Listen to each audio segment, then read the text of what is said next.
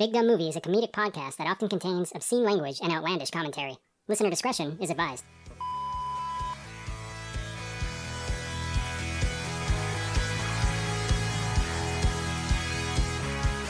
Hello and welcome to Big Dumb Movie, where we discuss movies of the big dumb variety.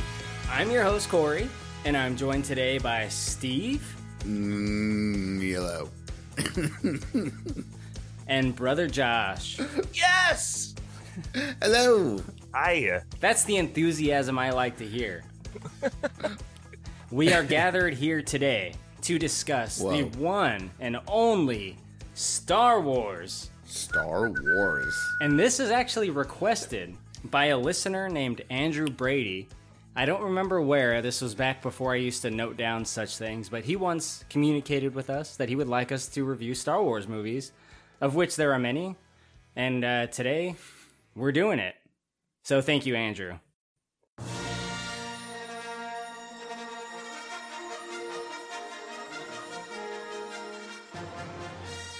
can I poke in here, Corey? Absolutely. Because you've told me things like Lord of the Rings, Star Wars. You're always really nervous to do on your own pod. So I just wanted to congratulate you on kind of getting over that. You know what? As the years have gone on, I've become uh, more accepting of these major motion pictures that I grew up on, and uh, I think one day we'll even be able to do other Star Wars movies here as well. Awesome. But let's talk about Star Wars. Steve, what can you tell me about Star Wars? I love Star Wars. I love Star Wars. I've loved Star Wars for as far back as I can remember. I can't remember being conscious and not being aware of at least something Star Wars related. I think as a little kid, the first Star Wars stuff I actually ever saw was was the Ewok movies.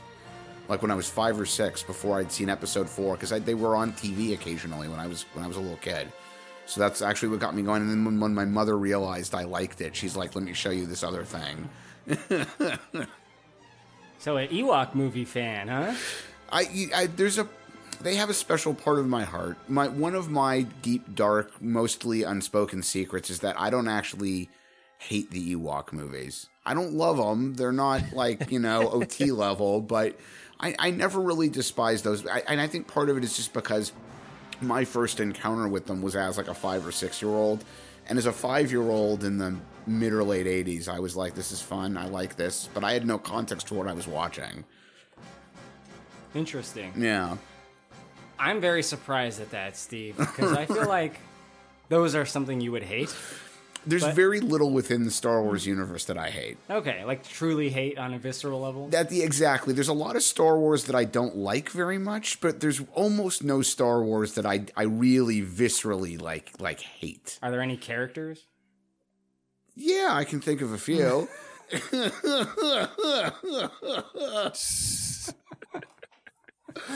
oh, from the extended universe. Brother Josh, tell me about Star Wars, man. Just from a small kid, I liked Luke Skywalker a lot. He's just a hero of mine when I was a kid. It just isn't fair. Oh, Biggs is right. I'm never gonna get out of here. I realized maybe childhood heroes don't always age well. So I don't know. I'm still trying to figure out the whole Rian Johnson thing with that. Whatever. Luke will probably come back to life anyway in in Disney Star Wars. I see. So you're disappointed in the Luke Skywalker legacy. I was wondering if it would come to this, Josh. No, I don't think so. that's not what I said at all. I can understand being conflicted about it without necessarily outright disliking it. it's ongoing though, right? Yeah. Can we all agree with that? yeah. Yes.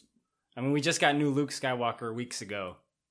I have really other early memories of Star Wars. Um, so funny Steve mentioned Ewoks because I remember specifically this one weekend, me and my friend ate a whole pizza while watching Ewoks, Right. and we like we're like, oh, it's this new Star Wars we hadn't seen yet. So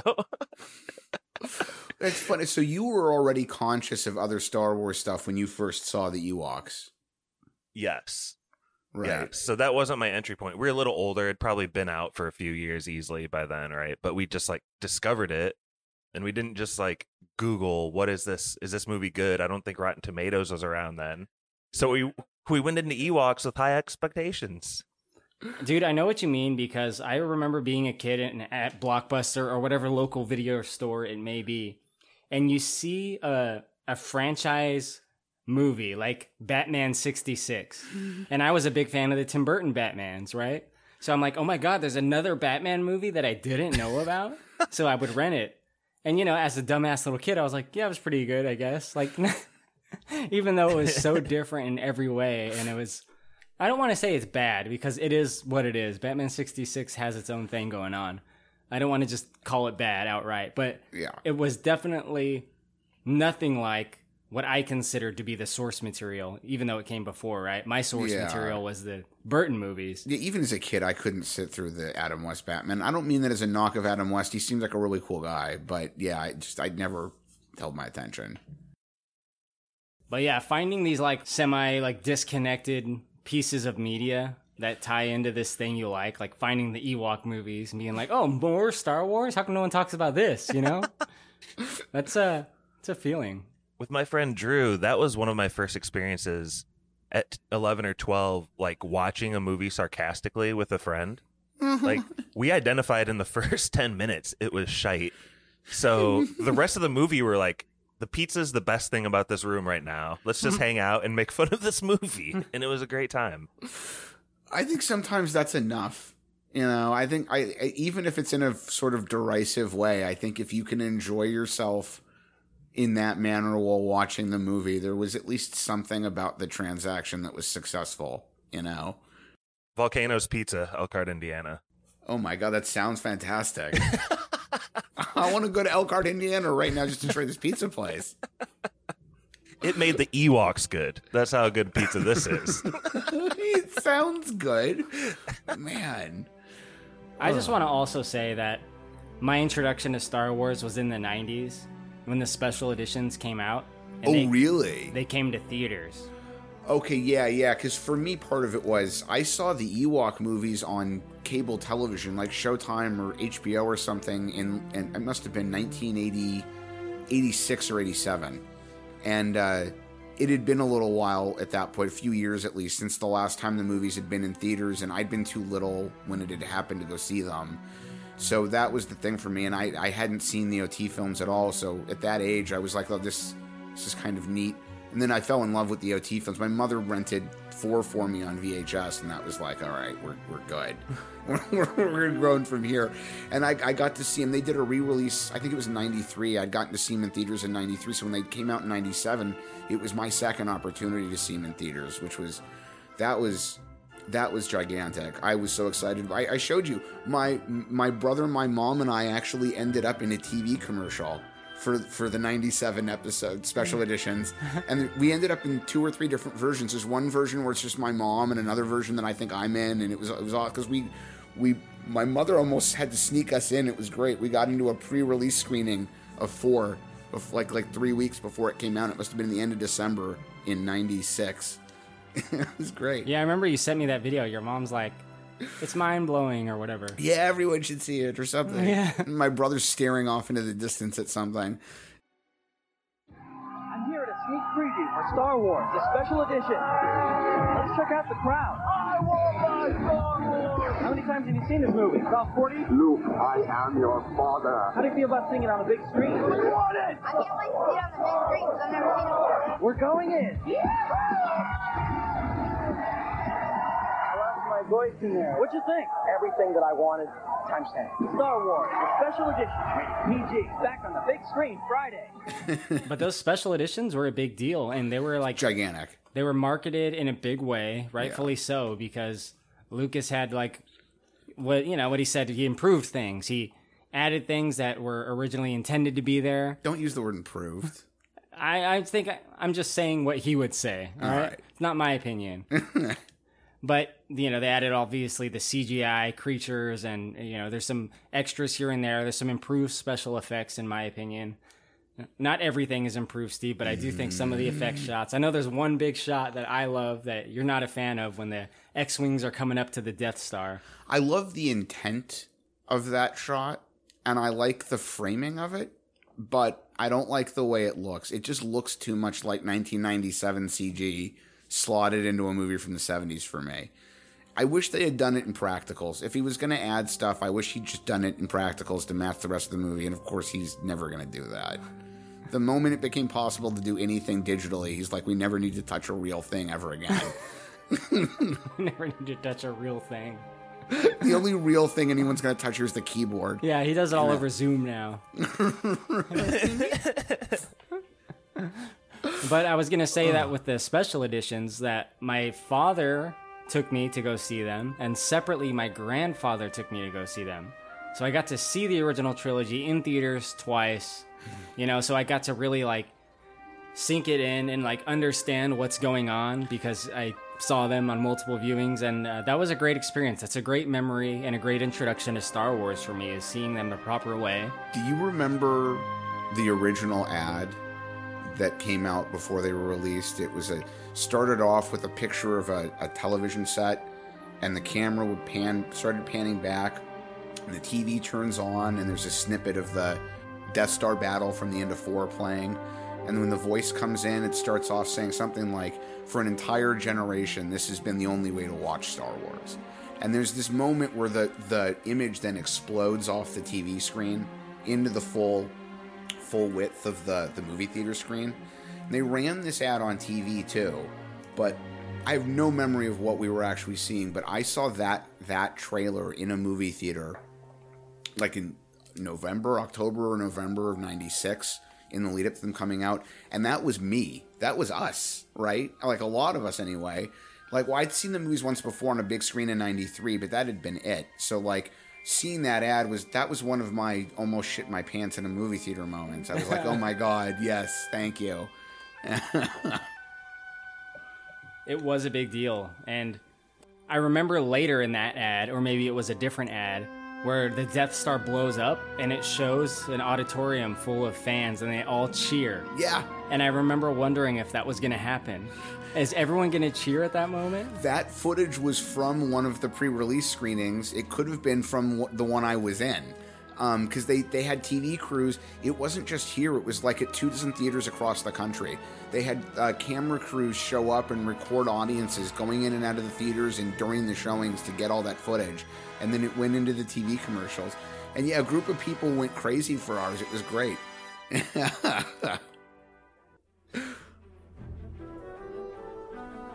Brother Josh, do you recall the even bigger hype for the Phantom Menace back in the 90s? Those trailers, dude. Yeah, and interestingly, basketball and like baseball cards have recently gone up in value. And so I had a couple that I like pulled out, and in amongst those was like my Phantom Menace ticket, which mm, Nice. I didn't even know I kept tickets. So that was cool to see. You kept your ticket for 1999, the Phantom Menace release? Yeah. That's awesome. So that's around here. And yeah, I remember it heavily and had the Pepsi cans. Tried to get all the Pepsi cans with all the faces on them. With Anakin's little face in the pod racing helmet. Yeah. And that's what I was going to say. That to me is the marquee image of the marketing. It's a- Anakin's round head in a rounder helmet on a round can. One hundred percent yes. That that that image of his face is the equivalent of Yoda's head in the marketing for Jedi. Like absolutely. I don't I have a big impression of Darth Maul. Yeah. So Darth Maul is the thing that stuck with me more than anything. And I think there was a Taco Bell cross promotion. there was. because I went to Taco Bell every day because my dad never cooked a meal for me once. so, That sounds like a father. shit. so I remember seeing this Darth Maul dude, like his face, and I was like, "Holy shit, Yeah. dude, this villain is gonna be fucking crazy." Like, Corey, do you remember the flat head esque like sticky things that like plastic things they had on the windows of the different characters for that? In oh Pizza yeah, Hut? yeah, the decals. I stole the Yoda one. That's like the worst thing I've ever done in my life. yeah. Oh. I mean, I'm I'm with you. Like, I would spend the rest of my life feeling a little kernel of guilt for having done it, just because I would know I like shouldn't have. But at the same time, like, if you're gonna have to live with guilt over taking something, that's that's kind of worth it. You did the right thing. Yeah, it tore off when my mom took it out of my childhood room like 10 years back, it like tore. It was So, it was a promo for episode one, Josh. yeah. Dude, it might have been Puppet Yoda head. Oh, uh, yeah. Because when episode one came out, it had Puppet Yoda, Puppet Yoda in it, and they replaced him later on for home video. So that could have been Really? really valuable. Yeah, when they shot episode one, I guess for anyone that doesn't know this, they decided to use a, a an actual practical puppet of Yoda because they thought it would do, be better for visual continuity with the older films. And they would have been right, except it's the worst looking Yoda puppet in history. Oh my god. This is the regret. This is Right? karma coming back because it's gone. I'm calling my mom, yelling at her. What's what's happening? right? It looks like I mean, it looks like something a high school props class would have put together while they were learning. It doesn't look anything like Yoda from from the other films. I mean, I guess he's supposed to be way younger, but even still. And uh the backlash to it was so strong that when episode 1 went to home video, Lucasfilm matted over the puppet with a new CG Yoda. and the the only the only two versions on home video that had the puppet were the original VHS, which was swiftly discontinued and replaced with one that had the CG Yoda, and a Laserdisc that only came out in Japan. So the Laserdisc has the uh, the puppet Yoda on it.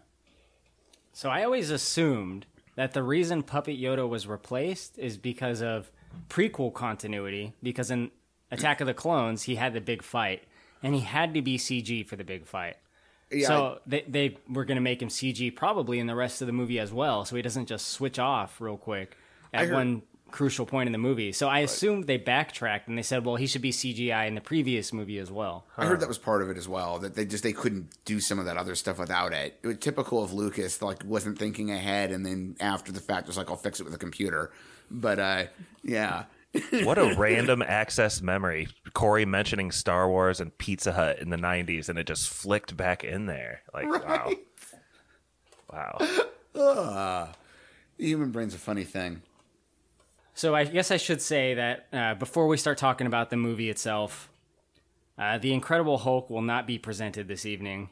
Just as a side note. Also, Yeah, this episode is sponsored by General Motors. oh, we're preempting Wonder Woman as oh. well. All right. right. As long as we're going to mention the terrible 1970s television show, we may as well mention both terrible 1970s television shows. This episode is also sponsored by General Motors, Steve. people building transportation to serve people. Sponsored by General Motors. People building transportation to serve people. Coming out of WHIO, Dayton, Ohio. I was late- required to read those things. The late 70s definitely being regarded as a high point for American automobiles. Really quick, Corey, before you get into it, I, th- I one thing that struck me. This is one of my only notes for tonight. Is like Star Wars is.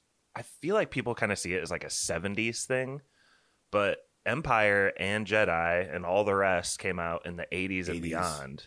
So true. this, what we're about to talk about, is like actual '70s Star Wars, and that's interesting, right? Yeah, this is legit stuff here. But it's not just called Star Wars, Josh. It has a subtitle, you could say, or the full title, I guess. Every Star Wars movie has some extra text to the name. You know, none of them are just Star Wars. This one is called The Star Wars Holiday Special. The Star Wars Holiday Special.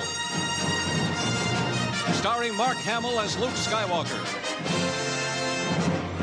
Harrison Ford as Han Solo. Carrie Fisher as Princess Leia.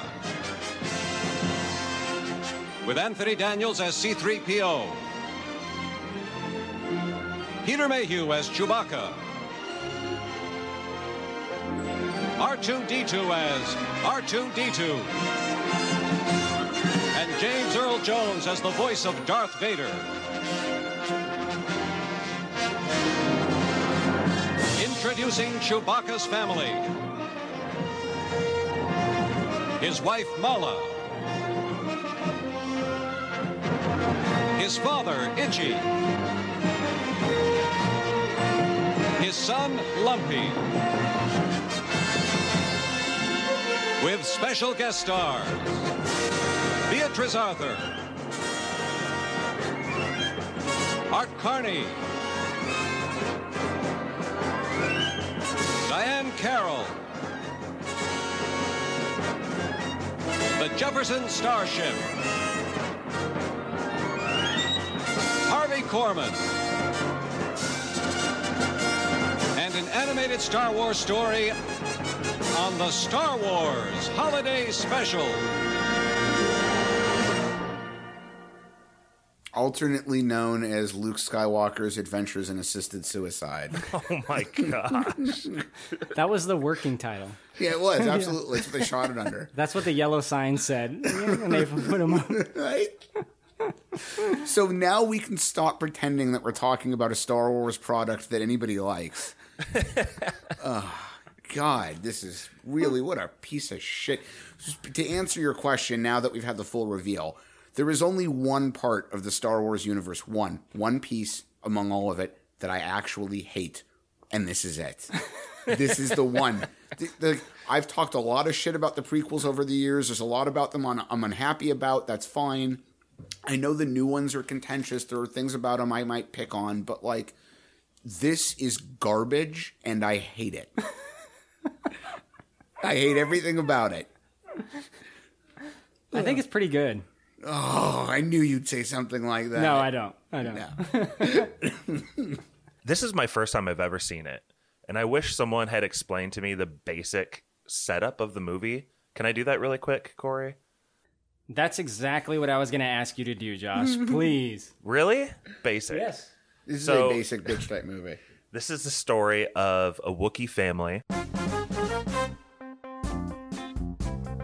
waiting at home for their soldier to come home from battle. And it's intermixed with like eight 70s variety sketches.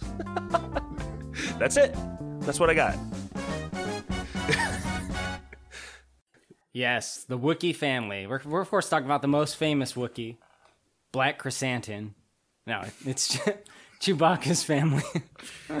it's funny that you know you realize when you're watching this, Chewbacca is probably the most handsome Wookiee that ever lived. The the kid, Chewbacca's kid, whose name is I think Lumpy. Yeah. Lumpy, fucking Lumpy, is the worst looking Star Wars costume in the history of Star Wars production. The face on that thing is so weird. There's a moment where he's watching like holographic dancers on a little table game thing, and it's it is scary. That is nightmare material. The close ups on that weird looking face. I don't understand why there aren't more memes of that. I'm going to start making memes of that. The worst or best part, though, is his grandpa, who's named Itchy. His mouth. Itchy. His mouth. What does it do? It's on a whole Right? separate robotic thing lever. I mean, if anything was going to tell you, like right up front, here's your indication that what you're about to watch is garbage. The two two of the main characters here, who we're going to spend the larger percentage of this this time with, are named Lumpy and Itchy. That's what you're getting. Corey, in the writing room, Chewbacca, they took about an hour to think of his name. His wife, Malla, or whatever, it took about Right. 10 or 12 minutes. Lumpy, Yeah. itchy, first ideas come out of the mouth, slapped to the wall. I like. I feel like that was either like tired production people not caring, or a first suggestion that somehow never got changed. Like they're in the writers' room and they're having difficulty coming up with names, and somebody's like, you know what? Let's just call them Itchy and Lumpy for the time being, and we'll work it out once we've got all the dialogue written. And Never worked it out. exactly. Everyone else is like, you know what? At this point, we're just leaving it the way it is. Itchy and Lumpy. This thing's a piece of shit anyway. Itchy and lumpy. Right? Let's be self aware about this. They looked around the room. One guy was scratching himself. Another guy had a tumor. I mean, one of the writers on this, one of the writers on this was Bruce Vilanch, that poor, entertaining old soul. And Vilanch has said before that he was just doing a tremendous amount of cocaine, just just massive, massive quantities of cocaine. And I imagine that everyone else was too. How come every time someone makes a bad movie, they blame the cocaine? Maybe you're the problem here, guy. Right? well, yeah. Look, cocaine does not make people um, better creatively. I don't know, man. I feel like I've had some. Well- An- another time. Yeah. Well, okay, no, let me, yeah, let me rephrase. Cocaine does not make people better creatively if they weren't capable of doing something generally well to begin with. It's not going to make someone who, it's not going to make complete garbage any better. It can just make Stephen King's brain run for like eight hours longer, 18 hours longer than it should per night or something. Oh, It's funny you mentioned drugs because, like, in, during the intro, we see like the title cards and it says featuring Mark Hamill as Luke Skywalker, and it like goes through them. And Carrie Fisher looks like she's on pills, dude. Yeah, She- I mean, and all R.I.P. All due respect, she was an amazing human being, but more than likely, anyone who knows about her history, she probably was. Yeah. I mean, she was probably real fucked up. Did you breeze over Luke though? I literally Googled Luke Skywalker and Holiday Special to see if that was actually Mark Hamill. Thank you.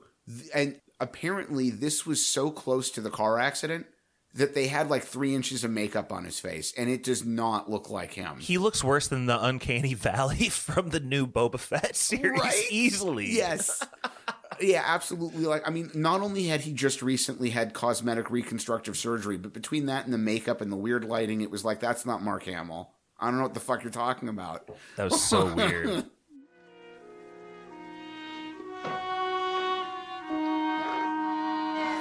Well, let's let's go. Let's backtrack a little bit. I want to do this proper, just like we do on Big Dumb Movie every time, right? So, Chewbacca is trying to get home for basically Wookiee Christmas. It's called Life Day. He's with Han Solo. Steve, what what what don't you like about them flying around the Millennium Falcon? It's action packed. That's it. I'm turning back. I know your family's waiting. I know it's an important day. All right, we'll give it a try. I'll set your coordinates. Won't jump far. I'll get you back there in time, pal. Trust me. Our only hope now is to outrun that Imperial garbage scow, though. I'm going to Lightspeed.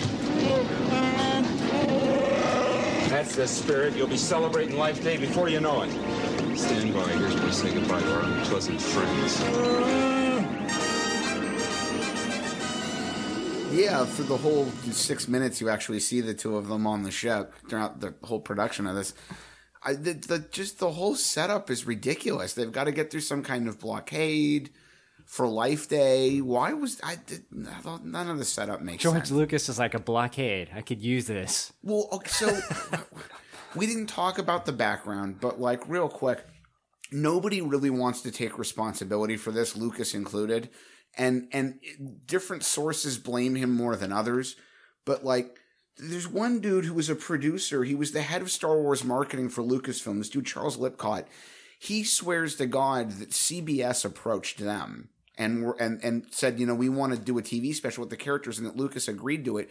But Mark Hamill claimed at one point that the whole thing was Lucas's idea, and that he wanted to keep merchandise sales going and and and keep the original movie in people's minds because he was in the middle of writing the scripts for five and six, and and wanted to make sure that people would still be buying shit up, which I don't entirely disbelieve.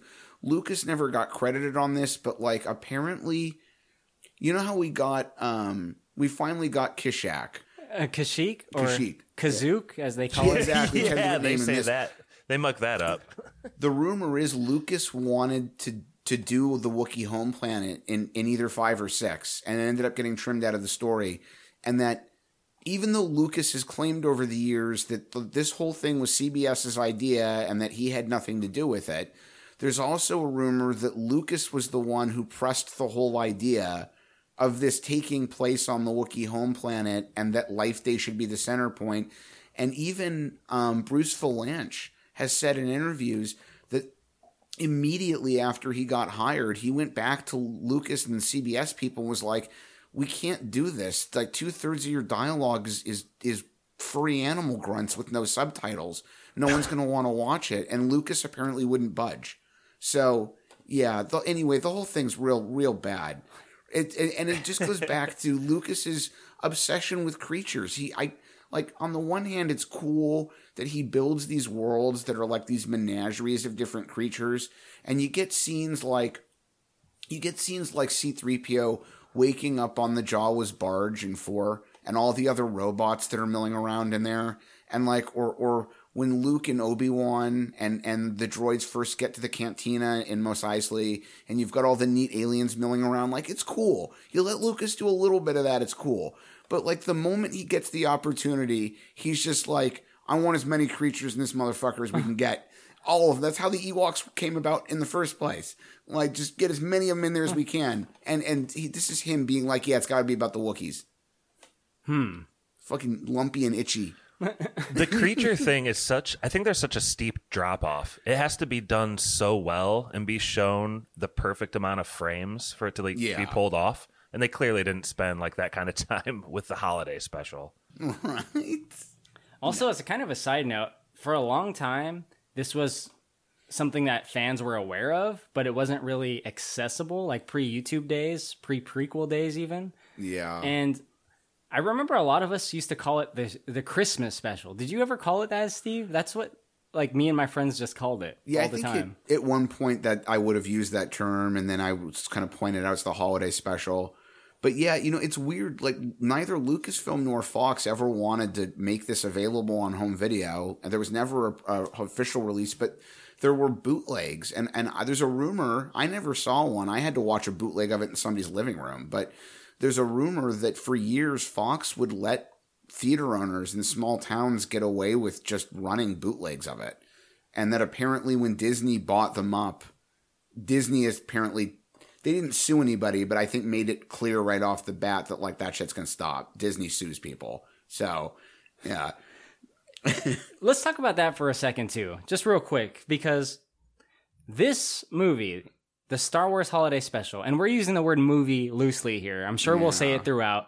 It's a TV movie, it's a special, whatever you want to call it. We're just gonna say movie. But this was screened at the Library of Congress. Yeah, Steve, what does that mean exactly? Does that mean it was inducted into the film registry? yeah. I, I I believe the screening was part of the induction. Yeah, so the Library of Congress, which is supposed to be a catalog of like the the most significant and important works of media and literature produced within the United States. has got has got this its like normally normally saying that X movie is in the catalog at the Library of Congress is like a huge huge deal that like they felt that this film needed to be archived and and then but then the Star Wars holiday specials in there. I have some vague memory about like how that happened. I think it has to do with like basically pre-internet trolls, like Yeah. voting or something. I don't remember exactly. I don't want to misspeak. and they have made an argument and I, I i think there's some legitimacy to it that like even if the content isn't necessarily good that if the item itself is somehow culturally relevant or significant that that alone can merit merit inclusion and i guess in a sense this is but man that is real weird like I'm pretty sure, and I, I tried to source this and I couldn't find anything on it, but I think I heard somewhere from someone, someone important. Uh, I guess I'll just say who it is the person that runs the Scum and Villainy Cantina. I, I mm. heard him on a podcast once, and I'm pretty sure it was him anyway, who said that when they screened this, they had to use a bootleg version. That even they could not get an official copy Yeah. that wasn't recorded off of a home TV screen. Yeah, they they never allowed Lucas disliked this so much after seeing it that he actually called the network and requested that they pull it from air before it like because of time zones, it aired in Canada first and then in the US an hour later. And apparently Lucas saw at least part of it at broadcast and was so angry that he called the network and asked them to cancel some of the other broadcasts internationally before they they had a chance to even take place. Well, I know for sure it made it to Ohio. Yeah, no. Well, so in the U.S., it, right? In the U.S., it, it, it aired, but Lucas wanted them not to air it like in Europe and Asia, where where it hadn't broadcast yet. Apparently, he called the network and was like, "I want you to pull it before it ever airs there." Yeah, their And- lives are hard enough. right? And then and then yeah, they wouldn't they wouldn't allow a home video release at all. In fact, um, there's an animated segment we'll talk to about when we get it, but there's an animated segment in this, and the animated segment is the only even today is the only portion you can get on home video.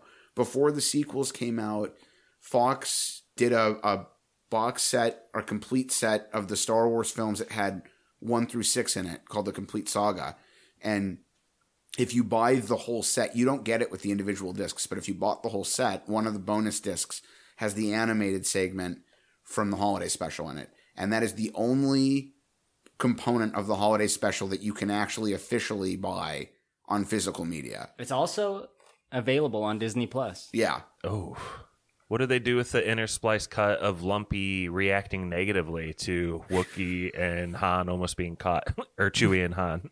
It's cut out. Yeah, yeah, it's just trimmed out. Hmm. Yeah, Harsh. right. So back into the Star Wars Holiday Special. We're on Kashyyyk, Josh. We see the most beautiful matte painting I've ever seen, and apparently this this uh, establishing shot, the matte painting of the household, is a Ralph McQuarrie concept art piece. It is a neat image. I like the image. I don't think it works really well for. It doesn't. and- and they, they they fall back on it too many times. Like Yeah. you're established, you don't have to reestablish. But then again, there's commercial breaks that we don't see. So, Josh, what are these? Uh, what's the Baca family talking about here for nine minutes? That image is a cool image. It, they needed like some birds or some nature movement to it. It's just a flat picture that they zoom in on, which is very disappointing. And I didn't get the chance to say this in the last scene about Han and Chewie being like actually in the starfighter, but I am getting the sense, and I'd never really put this together, that maybe it was the holiday special that sent Harrison Ford into his whole thing about not liking Star Wars and wanting to be killed off and all that Yeah. stuff. Ford was apparently so enraged after this came out. He didn't want to participate in the first place. He'd reportedly had a huge argument with Lucas and Fox people about the fact that his contract obliged him to participate. And then he disliked the final product so much, and he was so concerned about how many more of these types of things he was going to get roped into that he had a huge argument with them, including threats of lawsuit, that he wanted to just be completely released from his remaining Star Wars contracts. And if it had happened, he wouldn't have been in the other films either. Yeah. So, and, and in fact, uh, for years afterward, and there's footage of some of this on YouTube, he would he refused to acknowledge that he'd ever seen any of it. He would claim that he just had never watched it and wouldn't watch it. And the the only time to my knowledge he's ever actually acknowledged it on air is an episode of Conan. Conan, yeah, from like 10 or 12 years ago. yeah, Yeah. Yeah. which is a pretty funny bit. It is. Yeah, you could tell they like kind of rehearse that bit a little bit. Yeah. Like, yeah. Uh, I'm so sorry, Corey. I sent us off in that tailspin, but it, this Wookiee family on Kashyyyk is, uh, you know what? The, the beginning conversation, it's really hard in hindsight because they are just speaking Wookiee, but the grandpa is like whittling away a TIE fighter or something. Um, Lumpy doesn't, like, isn't fitting in. He misses his paw. The mom is cooking and it all kind of culminates in they like to break this monotony and the stress they're gonna pull out this like tabletop game yeah, it is. It is nine minutes, Josh. So Jeez. it's not. Well, there's nine minutes of uh, no human dialogue. I, I did a timer from after we started with the Wookiees to when we got to hear Kendall, Luke Skywalker talk, which I feel kind of bad making fun of him because I. You're right, Steve. He was in that accident. He does look weird though. I mean, it's noticeable. But yeah, they they break out the Dejarik table, which apparently is more than just a uh, stop motion chess game.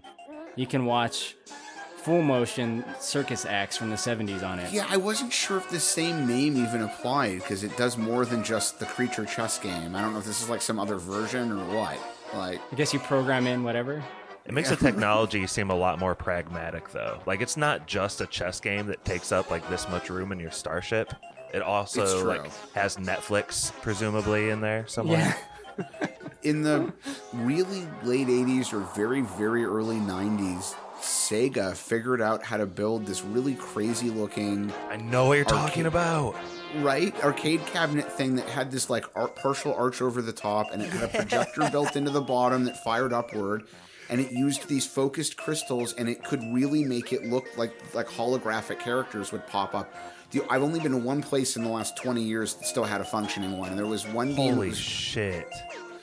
right? There was one game where it was cowboys uh, having gunfights with each other, and there was another version that was a fighting game, and there I think there was a couple others as well. But it was really cool, and it was a very real thing. And I am still to this day so upset that they never did a licensing agreement with Lucasfilm because they absolutely could have done oh. something like the Star Wars chess based on this technology. It was the neatest thing I've ever seen. Talk about random memories, dude. That is something that I've gone through like the last 20 years. No one believes me or knows what the hell I'm talking Yes. about when I bring that thing up. A hundred percent. People are either like, "I have no memory of that," or "That doesn't sound real. I think you might be making it up." Yeah. Okay, and especially when you tell them that this was like from 1990, everyone's like, "No, no." Like, Nothing good happened in 1990. It's like I didn't have enough money to pay for that. The older kids had enough tokens, and I was just watching them.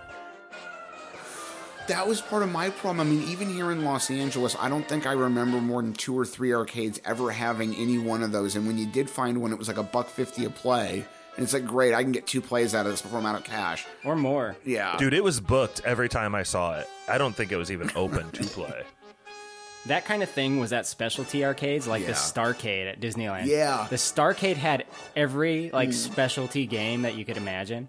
And uh, I I shed a tear every time I walked by it because that area at Disneyland is closed. There's nothing in there, but Yeah. it still says Starcade above it just to remind you of the 90s. There was a while where they were using part of it as like a business center, but uh, yeah, but no, I mean, that place you're right, and, and it was it was actually like the perfect museum for the best of that type of thing for 90s arcades because they had like the alpine skier game where you stood on the ski platform and had individual feet and you skied right. They had all the interactive games. right oh god there was so many good ones some of those cabinets were like 20 grand a piece of course disney made all their money back in two days but you know How did South Bend, Indiana get that arched 3D thing? That thing was dope.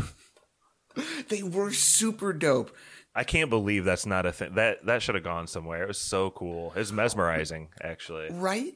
I agree with you. That's the part I'm kind of most surprised at. I think part of it has to do with more advanced consoles damaging the arcade business, but I agree with you. Like, it doesn't make sense that more advanced versions of that didn't keep because if they could do that in 1990, what could they do with it now?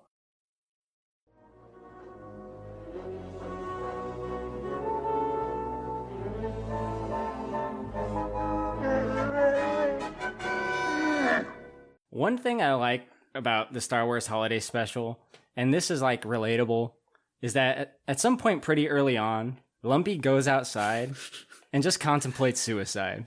Whoa. He just he just walks along the ledge that's like I don't know a hundred feet down to the bottom. Jenny from Forrest Gump.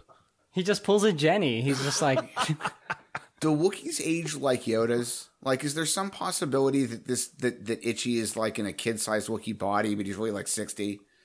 Because that's I, that's that's pretty deep for a kid, man. I think it's possible actually. They live for a long time. They do, don't they? Like Yeah, two, three hundred years or something. Not something. quite as long as uh, quote Yoda's, but I just I say the proper species name. That's what I was going to say. Is what's the proper species name for you? I don't even remember. No one anymore. knows. That's, that's what I was going to say. I don't think it's even part of canon. No. Yeah, Yodas. I don't think anyone even knows what planet they come from. I No. feel like Corey Yeah. was joking when he said that. Oh, that. right. But if you think about it, the the Wookiees are under this fascist regime. He's living with like this hardcore religious family. He's like his dad's po- possibly dead very recently. His dad's a terrorist. He's a terrorist. the Republic is, or not there, but the Empire's constantly in their house looking for his father. They're basically Nazis. They're always asking to see your papers. Right? And what are you doing in this Wookiee house? I'm the trader in this district. You see, the uh, uh, the truth of the matter is, she had a terrible fight with her husband, and he just stormed right out. Your identification? Uh, I said your identification. And they make you watch forced propaganda videos, yeah. which aren't really propaganda. It's really weird that one of their pieces of forced propaganda is a sassy bartender on Tatooine. Hold on, real quick before we go into let's- that. let's not get there Do we have anything to say about Luke Skywalker? I mean, is there is there anything positive about this that we can extract from? I mean, he to set up the scene. Malla calls him over their, you know, their video Skype, and Luke Skywalker's just working with R two on his X wing or whatever he's doing. He just kind of says hi and like, oh, Chewbacca's not there yet. Oh, I'm sure he'll be home. Is there anything good about this, Josh? Maybe you have a take. Yeah. It really made me think about how lonely and horny Luke probably was like all the time, his whole life. Come on, Malla, let's see a little smile. Come on. Okay. Corny, huh? All right. Yeah, I guess uh, I didn't get that out of it. He's living alone with a robot in a storage unit. It's not a good sitch for him. Look, R2's compatible with all sorts of add-ons. Yeah. Dude, you mentioned another suicide joke earlier in the in this pod because he like shoots carbon monoxide all up in there, like right in his face, and he loves it. It- At that moment, seems a little like R2 does it on purpose. I gotta get back to this engine. I think we might have it solved. R2! What are you doing? I think he's like, hey, we, I don't want to talk to these Wookiees anymore. I'm gonna break something. If, if I see that fucking lumpy kid on screen one more motherfucking time. that weird ass face. Yeah, absolutely. I mean, that kid's got to be like a special needs Wookiee, right? That's the thing. He's kind of like the Downs Wookiee. Now I already regret that came out of my mouth, but still, yeah. But yeah, I I mean, you're saying it, but I think maybe that's what they're trying to convey. You know, with He's they're like making the grimace of the Wookiee world. they're, yeah, they're making him look a certain way for a reason. He's got he's he got some issues, you know. Look, there's an open window for McDonald's to do a movie about the grimace world. I'm just saying. George Lucas can write and direct it. Yeah, more fodder for Steve to enjoy. Terrifying. Special guest star Ronald McDonald riding on a bantha. like a banta. I knew you were gonna say that. Steve, Art Carney is in this movie. Carney, the most redeeming thing about this whole thing, and it's still terrible. So Art Carney is in this. He's Saun Dann, Shandon, however you're supposed to pronounce that. That was supposed to be. Get how ridiculous this is. That was based on an early incarnation of Lando Calrissian, and a version of that is almost what Lucas used as Lando. And can you imagine that being what they found on Bespin? Thank God they actually cast someone who's cool for Lando, because Art like- Carney, I don't find him cool at all. He's just like an old fogey. Art Carney, I, I like I enjoy Art Carney. I think he's a fun personality and he was on the, the honeymooners and whatever, but like yeah, definitely not cool in the way of, of like Billy Dee Williams. Yeah, You know? that so guy's fucking. That guy's got drip, dude. Art Yeah. Carney is not the same. No, Drip. no, he's definitely the suave type Williams is. I wonder if if that movie had been made 35 years later, do you think um, Sam Jackson would have played that part instead of Window? Because I sort of do. Yeah, I could see it. or Like, Chris Tucker. Chris Tucker might have been Lando Calrissian. Ah, what a weird universe that would be. What are you doing here? Ah, repairs. I thought you could help me out. What kind of shit is that? Hell no!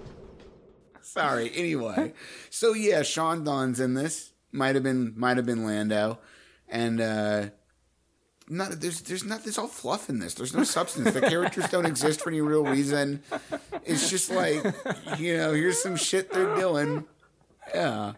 The only the only thing I thought was sort of of note is that during the part where Chewbacca's wife is watching Goro, the forearm chef, cook something on TV, that uh, she's watching it on a flat panel monitor, which was very forward thinking at that point. That's a piece you pick out. Yeah, it's the one standout of theirs. They were smart enough to figure TVs would be thin eventually.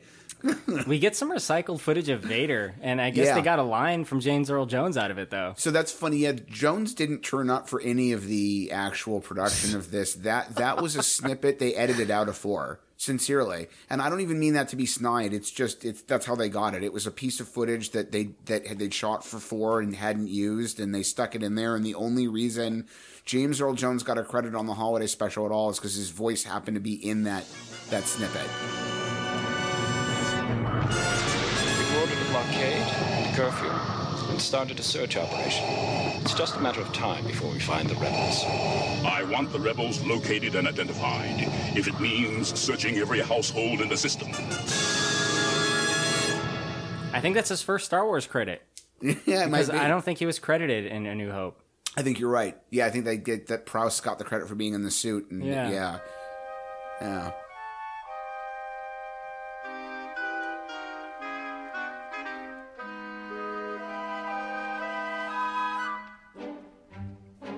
Brother Josh, are you a fan of cooking shows? I once worked on a cooking show. Nice. Okay. Was it Julia Child? No, it was hyper local to northern Indiana. So Nice. Did they make Bantha surprise? Of course. like a bantha, they did. I, I said that wrong. My bad.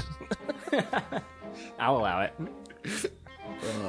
Uh, I don't know, Josh. There's there's some segments in here. I'm gonna go to you for some of them. The, the cooking thing. It's terrible. Um, ki- what is funny about it, if anything? It is kind of funny. I thought you were gonna give me some choices here. No, it's not multiple choice. Is it the forearms? Is it the man dressed as a woman? Is it A man dressed as a woman. That's pretty funny, right, guys? That's not allowed. You're not. That's no. That can't. Fun. It's not funny You anymore. know, you ever seen Big Mama's house? no. It's This is part of the multiple choice that aren't right, okay? Just bear with me. The hair falls down. That's funny. That is kind of funny.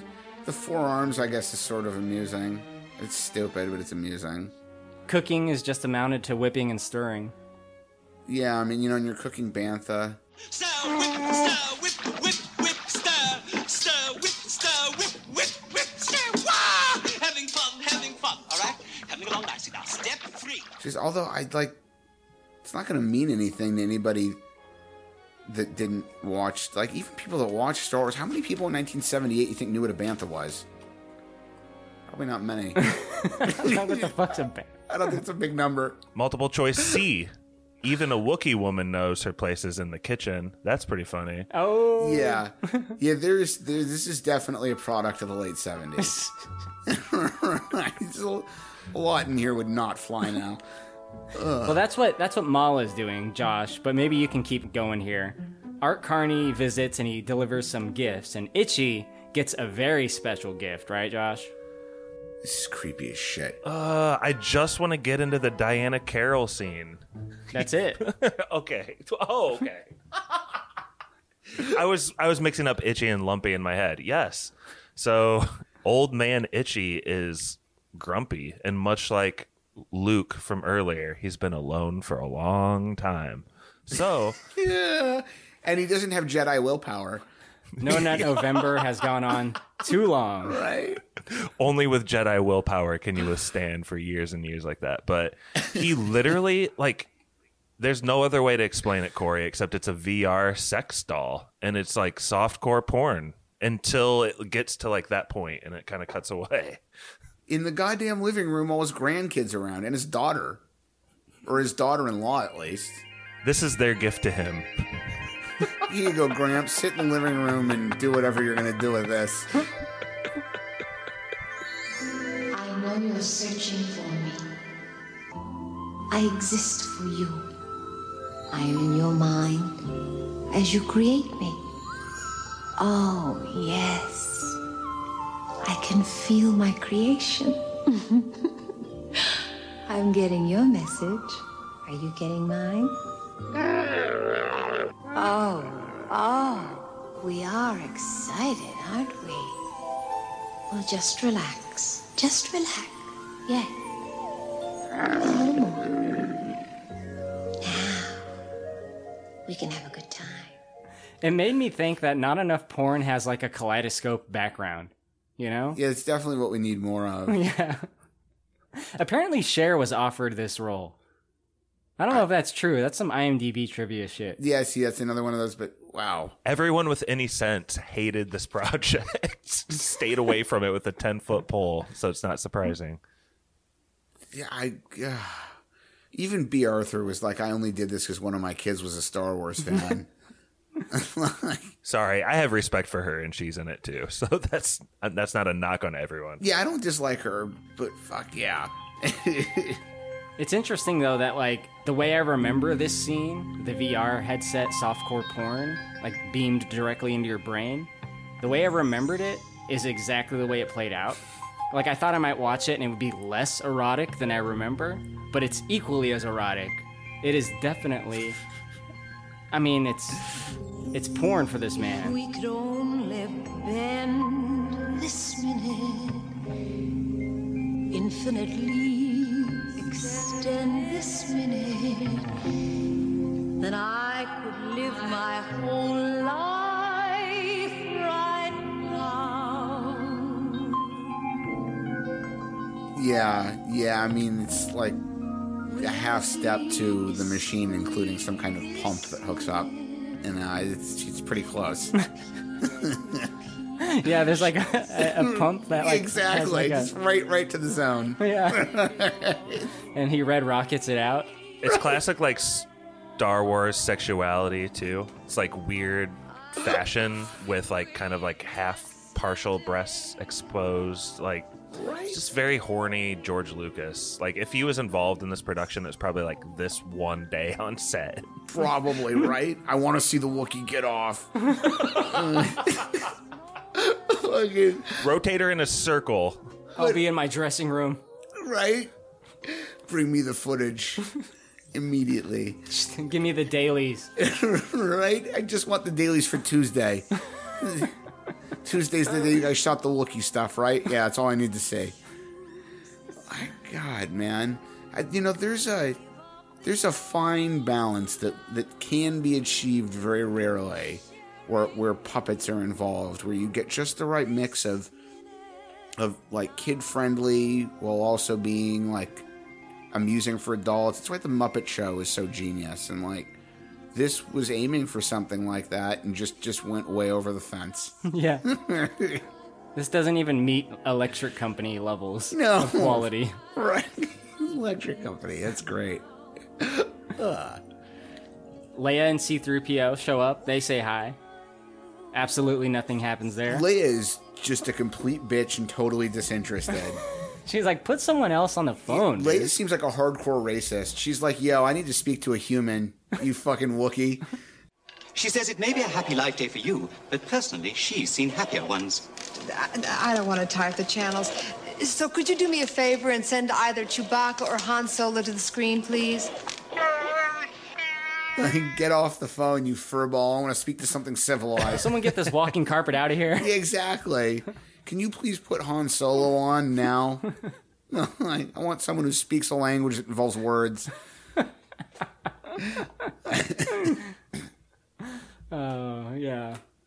She's got 3PO right there, but she's like, I don't, I still don't care. Like, translation doesn't matter. It's also weird that she seems generally able to understand Chewie, but she needs 3PO to translate everything that his family's saying. Yeah, it's one of those things where you pretend like, yeah, I don't know Spanish, just so you like don't have to talk to that particular person. What do you mean Chewie's not back? I, I don't speak Wookiee. Leave me alone. I'm deaf. I'm deaf. Yeah, can you put a civilized creature on the phone? Thank you. Are there any Rodians about? Right. Any Ponda Babas, whatever that guy is. Oh my god, yeah. What what is uh Snoo Snortles or whatever Snoo? Snoodles? Yeah. you know. Somebody get me Max Rebo's phone number Yeah. though. I want to talk to that guy. Ugh. What's up, elephant bitch? I love you, Max. Ah. Ugh.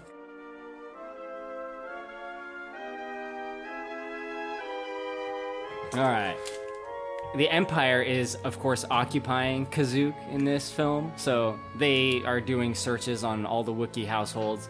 They do arrive at the Baka family household, uh, which is what I assume the name is. You know, So it's Itchy Baka and Lumpy Baka. right? That's one of the funniest things I've ever heard. that's the surname. Thank you, Josh.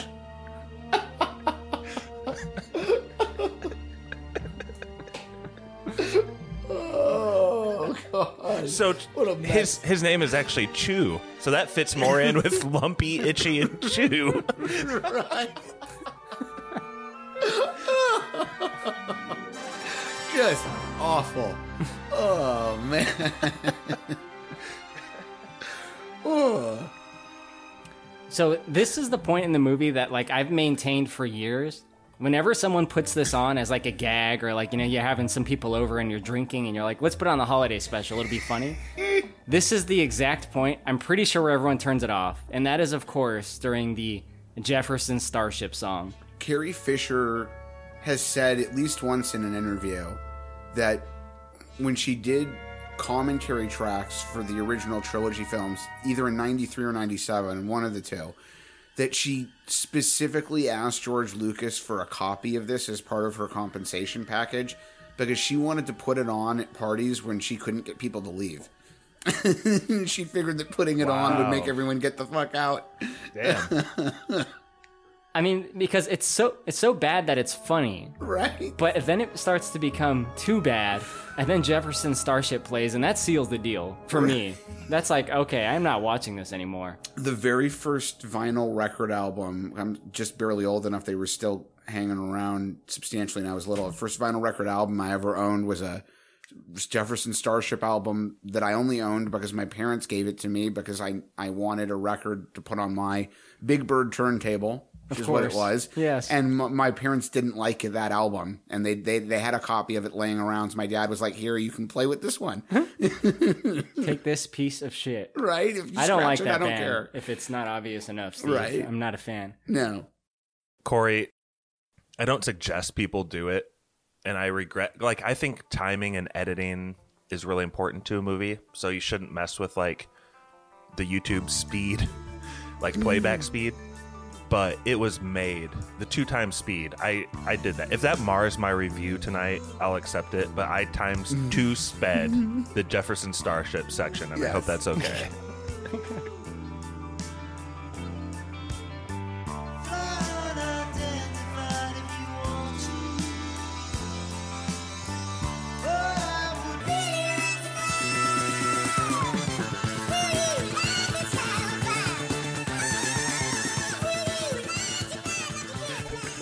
Yeah, it's quite all right. I mean, it, it's insignificant to the overarching plot, but then again, this is a variety special, so you're going to get, you know, musical numbers and I guess comedic numbers thrown in as well, and that's that's their big musical act, and it's uh, not very good. That's all there is to say. What's more interesting, and I'll I'll talk about this a little bit more in a sec after I toss to one of you guys, but Lumpy watches his favorite show on his little personal TV. He watches the story of the faithful Wookiee. Yes. Which is of course about his own dad. Starlog 324-1. From the bridge of the cruiser RS Revenge, Captain Kazahan reporting. We are awaiting the return of Captain Han Solo and his first mate Chewbacca, who are long overdue on a delicate mission to acquire the mystical talisman, which has been sought by our forces and by the Empire. You can't really put this together. There's like a meta-ness, right? He's watching his dad and Han Solo go on an adventure. Obviously, it's meant to be something else because it wouldn't make any sense. Live cartoon. That's a thing in the future. Live cartoon? Yeah. Yeah. it's very tiring for the animators. Yeah. Seven days to air is bullshit compared to this. I want to admit before anyone calls me out, I actually stole that joke from The Simpsons. There's an episode where Homer asks one of the voice actors from Itchy and Scratchy why they never do live episodes, and that's her response. Like, okay. yeah. So, uh, I mean, that's what it's called on Disney Plus, the story of the faithful Wookiee. That's the original name for it. Okay. And It- it's like the most notable part of this whole thing, really. It is. So I did this little uh, Instagram story, a poll, I guess. I basically posted something about the Star Wars Holiday Special. And I said, if you like the holiday special, please tell me why. And I'm not going to name names. I did get a lot of messages. I'm not going to go into all of them. Most people said it's so bad it's good. It was Ronnie. A lot of people said it's funny because it's obviously bad. But the people that did have positive things to say about it, they said that they liked the Boba Fett stuff in the animated segment. So that was the common thing that people said is good about this. Now, Steve, do you agree that it's good? Yeah, I agree that it's good. It's the one part that I actually enjoy watching. It's also the reason why it's the only segment that's on Disney Plus or that was included in the Blu-rays as we discussed earlier. It's Boba Fett's first appearance of any kind. He had never been in any other Star Wars media before this. It was so early for him and they were still in pre-production development on 5 and 6 that they hadn't finalized the coloring of his armor. So his armor is differently colored in this and it's the only example in regular media where that's the case. Kenner at one point had been planning a toy line based on the holiday special, and they were going to do a Boba with that colored armor, and then people hated the special, so those toys never came out. But a handful of years ago, wasn't Kenner, I can't remember who now, Mattel or somebody did a figure that had the the coloring from this. Yeah, I think that's the prototype armor Boba Fett, which I have a black box figure of. Right. The six inch figure. I also forgot to mention we were discussing it earlier. There's actually a children's book that apparently came out or is going to come out this year that's based on the Faithful Wookiee short. So it's it's still surviving. But uh, I, I wanted to make mention of the guy that did Boba's voice for this segment. His name is his voice actor named Don Franks. He also voiced Boba in in the Droids and um, Star Wars. I think Ewoks cartoons. Yeah, those that are the two. Are on an 85. He uh, he's been around quite a lot. In addition to voicing Boba, he's also done voices in the Garbage Pail Kids, Care Bears, some cartoons based on Alf. He was in one of the segments in 1981's Heavy Metal, which I think is one of the greatest animated things ever ever created. But there were two specific roles of his I really wanted to mention. One really quick, he actually does appear in Johnny Mnemonic. He's a, a, a handless, or he's a bartender missing a hand who goes by Hookie. We saw him in Johnny Mnemonic, which is awesome. Great movie. Great movie.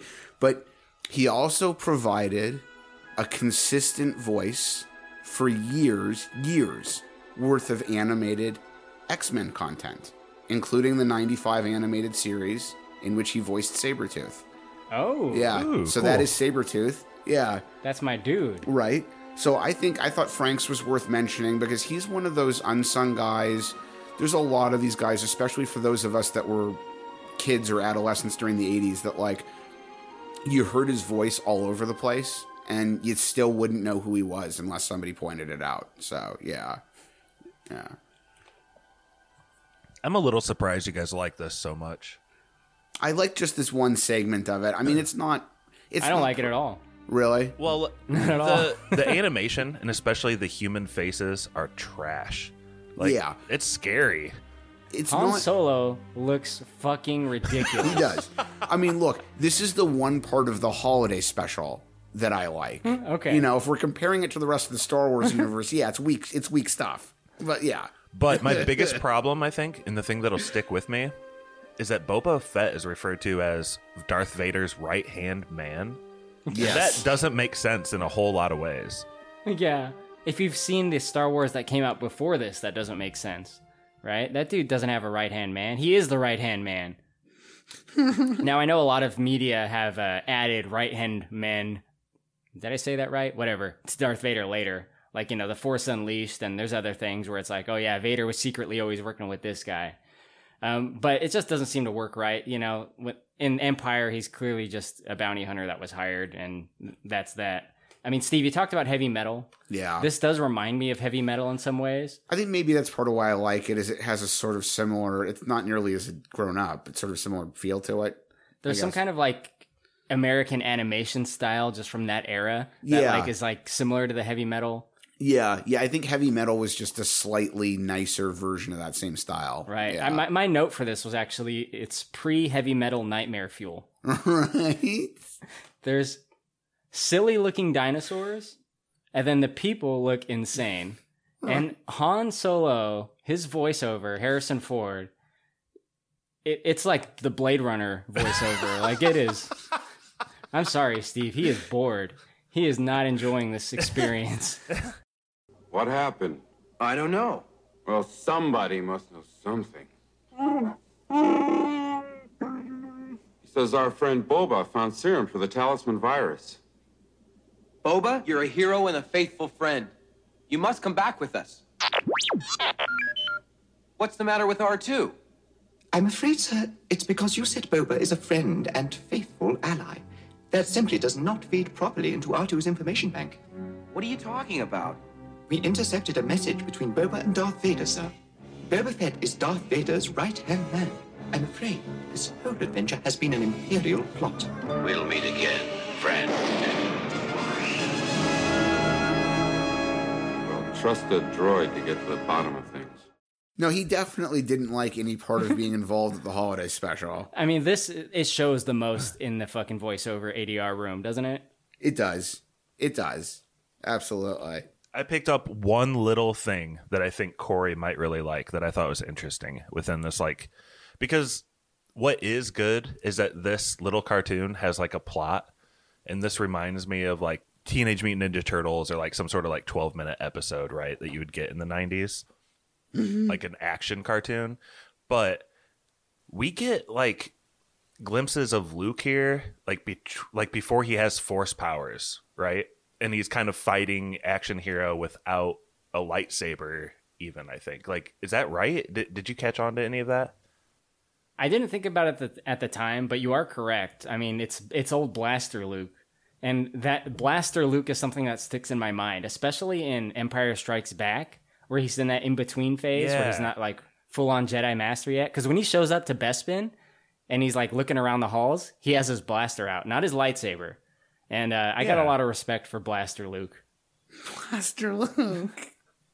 I don't know. I, I just like that like transitional period of Luke when he's not quite Jedi. He's still using the gun, you know, because he hasn't quite mastered the Force. He doesn't use a lightsaber all the time unless his opponent has one, and you know. PJE, the pre Jedi era. Yeah, the pre Jedi era. That'd been a cool touch of the cartoon, though, whether it was a small act or even a failed act. If he like kind of tried to do something, but it was like kind of shitty with the Force, that would have been Mhm. cool. I, I agree. That would have been great. Yeah. Yeah, I, I I mean, despite the rumors that Lucas is the one who pushed for the Wookiee planet, he otherwise has said before that his claim anyway is that the they got to a point during development where the people who were supposed to be working on this got pulled away to do other stuff and the CBS executives essentially took the whole thing over and they were the ones that were that decided what to do and how to do it and basically wrote the script the way they wanted. So I like I think that level of stuff like we were just never going to get it, right? Because this was really TV executives wanting to cash in on Star Wars popularity. And if we believe Mark Hamill, George Lucas was basically doing the same thing. So, yeah, I don't think that, like, it would have been nice, but I- they weren't thinking about it on that level, right? It was just like, let's just make this, get it on TV. Get that toy money coming in. Right. Just trying to pull out some intriguing bits out of the holiday special, Steve. Yeah. no, I think you're right, though. I think you're right. Uh, Speaking of intriguing bits, two things, and this isn't going to be news to you guys, but it might be to a listener. So Boba Fett has a rifle that has like a dual prong on the tip. Yeah. Which is basically what Din Djarin uses in season one of The Mandalorian. Ooh. Also, Boba Fett is riding a giant dinosaur. Like a bantha. Like a, he's riding it like a bantha. so right Like, that that that moment okay that moment kind of stuck with me now i don't i do not remember every bit of pre-disney canon so there could have been comics or books or whatever containing scenes that i just don't remember but there's a moment and this isn't going to ruin anything for anyone there's a moment in the new boba fett show and i won't be too specific but he wants to ride a thing and somebody else tells him basically it's too Is it, big is it Fennec? yes. well, everyone wants to ride Fennec. Yeah. But uh, and the the person he's talking to basically says you can't ride one of these. They're, look, look how huge it is. And Fett's response is, "I've ridden things ten times bigger than this." and while I was watching the ho- the Like holidays, Jabba? you're right. Well, I was watching the holiday special. No, that was Leia. Um, while I was watching the holiday special. I was like, maybe that's what he meant. Is this thing? It is. I feel like it has to be. And Right. That's, that's kind of cool. Yeah, it is kind of cool. But yeah, you know, like that's that's something a fan would do. Be like, let's make this very subtle touch to the holiday special. And the people that make Boba Fett and The Mandalorian are fans, like through and through. But further than that, I think that also shows Boba Fett as like a creature, animal, dude. And that Yeah. to me that kind of came out of nowhere in the new series cuz that has like quite a bit to do with his like character arc, I think. Not even just the Rancor, but other creatures too. So, God, you called it by name. Spoiler. well, there's a Rancor in like the first second episode, Steve. It's okay. All right. He doesn't ride the like a bantha. Never mind. You can edit that part out. My last note, as it relates to this animated special, and it's just a quick thing, is that it reminds me of some of the old Star Wars Dark Horse comics. So I'm pretty sure the the Star Wars comic agreement was with Dark Horse, or no, it was with Marvel, and then uh, Dark Horse, Yeah. and then Marvel again. And then yeah, the old the original Marvel stuff's the campiest, and the Dark Horse stuff is my favorite. The Dark Horse Star Wars comics got really good in the early '90s. Okay, I believe you, but I haven't read any of the good. Well, I shouldn't say that. I've read very Oh. few of the good ones. I've read some shitty ones. Yeah. and they're like this. Yeah, like they're just like this little self-contained story where nothing of significance happens. I would also suggest if anyone's going to go looking, find the Dark Horse early to mid 90s, any 90s era Dark Horse alien stuff. It's really, really good. But yeah. Boba Fett versus Alien. They never did that crossover. They did do a Terminator. Was that Marvel? Somebody published a Terminator versus Robocop crossover comic. Wasn't very good. There was a game of that too. There was. Yeah. yeah.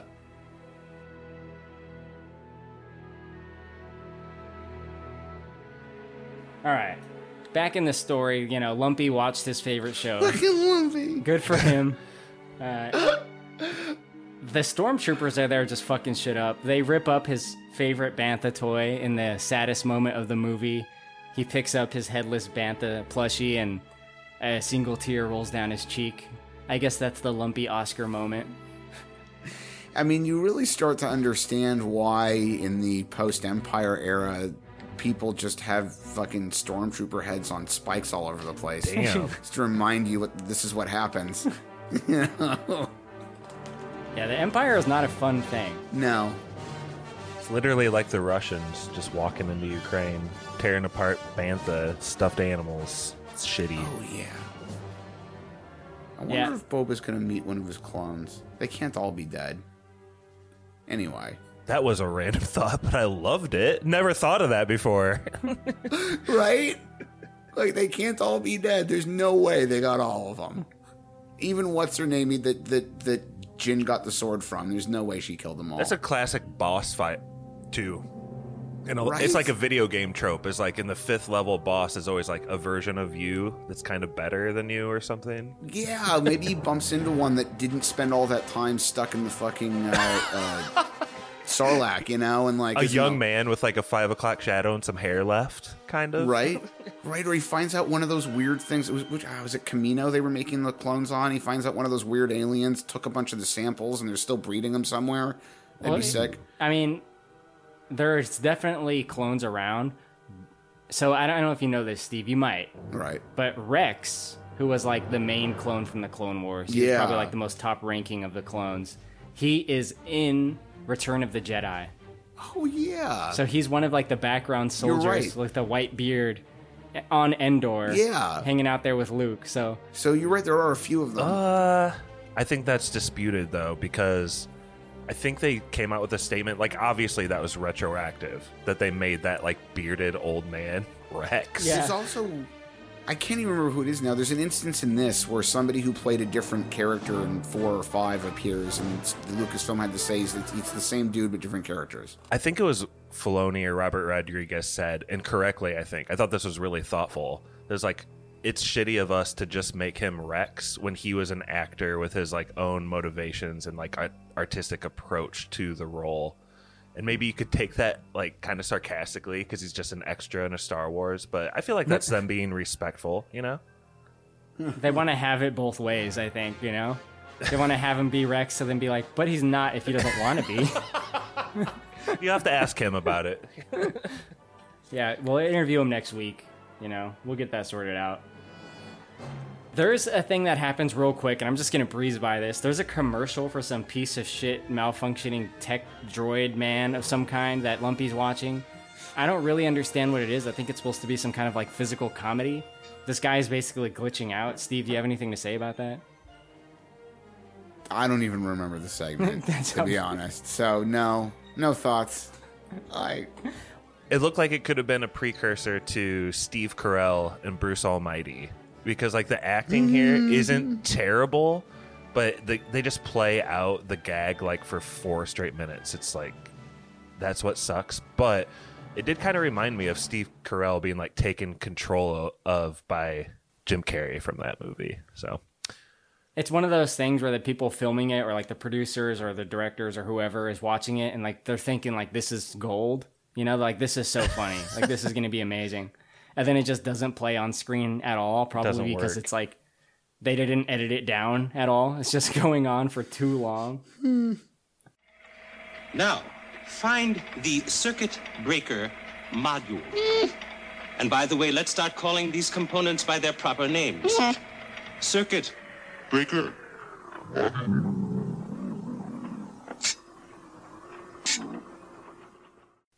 But Steve, I have something that might pique your interest. There's Life on Tatooine, Yes. which is it's a live broadcast, which apparently is required viewing for all Imperial forces. so what they do is they go into your house and then they watch this for training purposes while they're occupying your domicile. Yeah. Yeah, I don't. That, that doesn't. The whole setup makes no sense to me. Send them to a training facility, and why is the training video just like the sassy bartender on Tatooine? But anyway, yeah, yeah, that's what the setup for life life on Tatooine is. Um, they took an entire day to film this sequence. I don't. It was not. It was not broadcast live. The actual sequence was not broadcast live. They, it was. It is pre-taped and, and spliced in. Um, course. the actors in the alien costumes apparently were having so much trouble getting air that they needed to keep oxygen tanks on the set because people were passing out. You got to go the extra mile. Is Greedo in there? Right. So there is another Greedo. I can't remember what that species is called. Corey. There you go, Rodian. There's another green skinned Rodian in the group, but this is after four, so Greedo has to be dead. Fair enough. Um, But they always wear a vest. they do always wear a vest. That's a very fashionable thing for a Rodian to wear. right? uh, so uh, here's a weird thing, though. So large parts of, if not the entirety of the holiday special, were actually included between 1978 and 2014 were included in the holocron. And anybody who's really a deep diver Star Wars nerd, the holocron was like the canon bible for the Star Wars universe up to the point that Disney bought bought bought out the universe. The holocron was maintained in part by Lucasfilm. That was where you could go to get all your canon info. The holiday special, including the Life on Tatooine segment, were included in the holocron. There was some debate over like how it really fit in and how much precedence it should be given, but it was recognized. 2014, after the buyout, the universe is retconned. Most of the old canon is removed, including the larger percentage of the holiday special.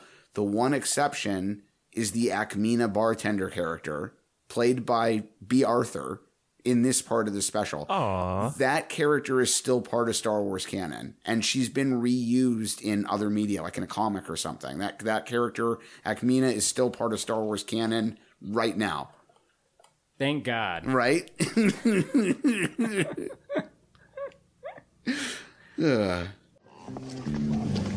What'll it be? Hello, Acme. Okay, we'll do it your way. Hello. Now we'll do it my way. What'll it be? Can we talk? Well, of course we can talk. We are talking. You're not ordering. I'm not pouring. We are not drinking. We are talking. I'm moving this to make room for a drink so that next time I say, what'll it be? And you tell me, I can put it right there. Doesn't matter. Give me anything. I'll have one of those. Did this remind you of Pappy though at all, Corey? because it's like Pappy on Spoilers podcast is always harping on Tatooine out of all the billions of planets is always being returned to. And here we true. have even in the holiday special, not even out of the 70s yet, already going back to Tat- Tatooine for a quick just a quick hit. They spent a chunk there in The Mandalorian. They spent the whole season there with Bo- Boba Fett. We're going to go back again with Obi Wan. So, yeah, I mean, that planet, you can't get away from it. It's also the source of the most ridiculous line from, is that six? Where they're on Jabba's sail barge and Luke ends up knocking Boba into, into Sarlacc. Where he's up, he's up there on the on the platform on the barge with with Solo, and he looks at Han and he says, "You know, I was good. I was born on this planet. Or I used to live on this planet." So it's like, well, no shit. The two of you met in Mos Eisley. Like, fuck, you know, you, the two of you've known each other for twenty years at this point. He's aware of that. Not that long, but yeah. Yeah, I mean, whatever it was, but yeah. You're gonna die on this planet, you know. Yeah, exactly. it's like it's a good line, but the two of you've known each other. Like, yeah, I'm aware that you're from here. When we met, you weren't the Jedi yet, dude. like, So Ackmena, she sings about how her bar is getting closed, and I think that goes on for uh, two and a half hours. yeah, it feels like it's about a million years long. But again, it's because of the oppressors. Oh God, yeah. Yeah, it was uh, Imperials, you know, shutting them down. They actually just implemented a curfew, so she can still be open up to a certain time. That's what a curfew is. So I think she's uh, taking this a little strongly, but this is one of those things where I'm not. I don't know what it is, right? Because it's not funny. I don't think it's supposed to be funny. It's not a good song. I think it's just a musical number. And it's supposed to be like what? I'm supposed to be vibe into this song, right? Like that's what's happening here. Yeah, it's what it seems like, and you're right. It's not a good song. It's not an interesting piece. With all due respect to Bea Arthur, because I liked her, she's not much of a singer. Like, it, I don't really understand what else it would be. You know. I guess much like anything else in this special, it just goes on too long. Just one more round, friend. Then homeward bound, friend. Don't forget me in your dreams. Just one more song, friend. And then so long, friend. The nights get shorter, it seems. Uh, there were some serious editing problems with this. Not that the material itself was great, but it could have been snappier. Josh, Yeah. you're an editor, don't you agree? Yeah, but I think that's kind of what these like variety shows are. That's why SNL 90% of the sketches seem like they go on for too long for the last 40 years and have no ending. Yeah. Yeah. Eh, You just kind of play out the bit and keep making content out of it. Like that's that's what these are. It's why improv doesn't really work. Some of it's funny, but what they really need to do is film six hours worth of it and pare it down to the 25 minutes that was actually funny.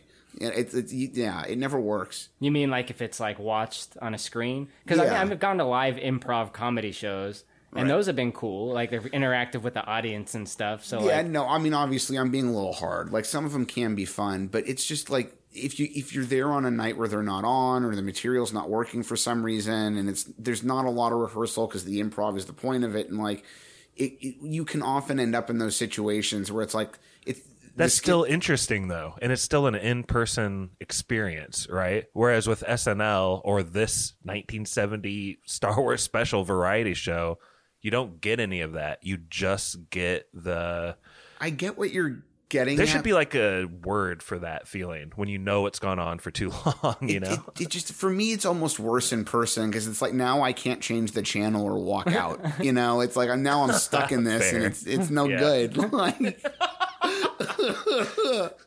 That's but, fair. I mean, I don't mean to shit on your point because I don't think you're entirely wrong. It's just that's just me. It's like now I'm stuck here and it's happening in person while I have to be embarrassed for these idiots.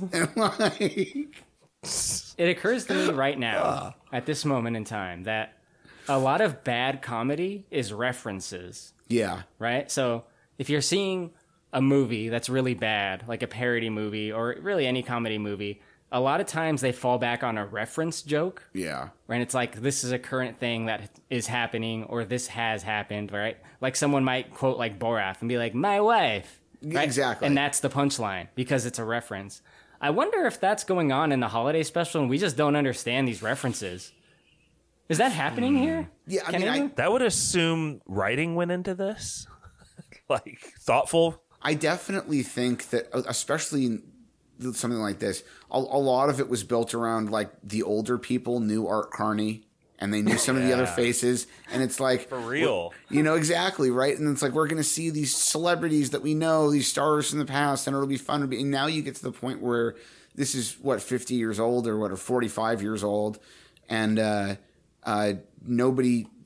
I like Art Carney, but I can't imagine all that many other people in their 30s really give a shit about him. You know, like anyone younger than us definitely is going to be like, "Who the fuck is Art Carney?" Well, Steve, you're an old soul. I am, But you're also old an old man. Uh, yeah, I mean, look, I've been 75 years old since I was six, and I will admit that. Yeah. But it's still. uh, Art Carney. Oh yes, my father used to take me to go see his show. Right? He was in a talkie. that's part of the problem. Like a third of my family from either side was involved in some manner in, in uh, vaudeville, and I think that that really left an impression on me. I think even a casual viewer picks up that like hint Art and Bea in these scenes, right? They are just like being so heavily relied on, right? They have to just carry it. They're doing the best they can. It's not like their performances are terrible. It's just like the, you can tell the writing is flat and there's not much substance to it. No, I'd agree. Speaking of, would you guys watch Golden Girls on Tatooine? Because I hear that's their next project. Yeah. yeah. Will Pelly be on it? Absolutely. Hell yeah. Millions of planets in the universe, and the Golden Girls gotta go to Tatooine. Otherwise, it would just be the Golden Girls if it wasn't on Tatooine. Tatooine could be like a warm Florida-ish planet. A lot of crazy folks. Works. The equivalent of Rose is going to start dating Watto. And, uh, they're gonna, they're gonna have a child, and it's gonna be the chosen one. right. oh man. Is Bea Arthur a Force user? Is that what we're being shown here? She can successfully kind of turn up the Jedi charisma and get all these Yeah. fucking aliens out of her shit. She must be. Steve, in the comics, does she got the Force or what? What's going on there? You know, I, I, that I couldn't tell you. She hypnotizes them into walking out the door. It's intense. It's good stuff. Well, you look. If, if I had to sit through more than two or three minutes of that song, I'd leave too. Oh, that's what it is? And I think Yeah. probably I would have left thirty Yeah. seconds in. You know, it- it's basically a long way of saying you don't have to go home, but you can't stay here. And, and it goes back to that robot chicken joke that the Cantina band just knows that one song. Yes. Hit it, boys. oh. Look, Max is all about the charisma, not the musical talent.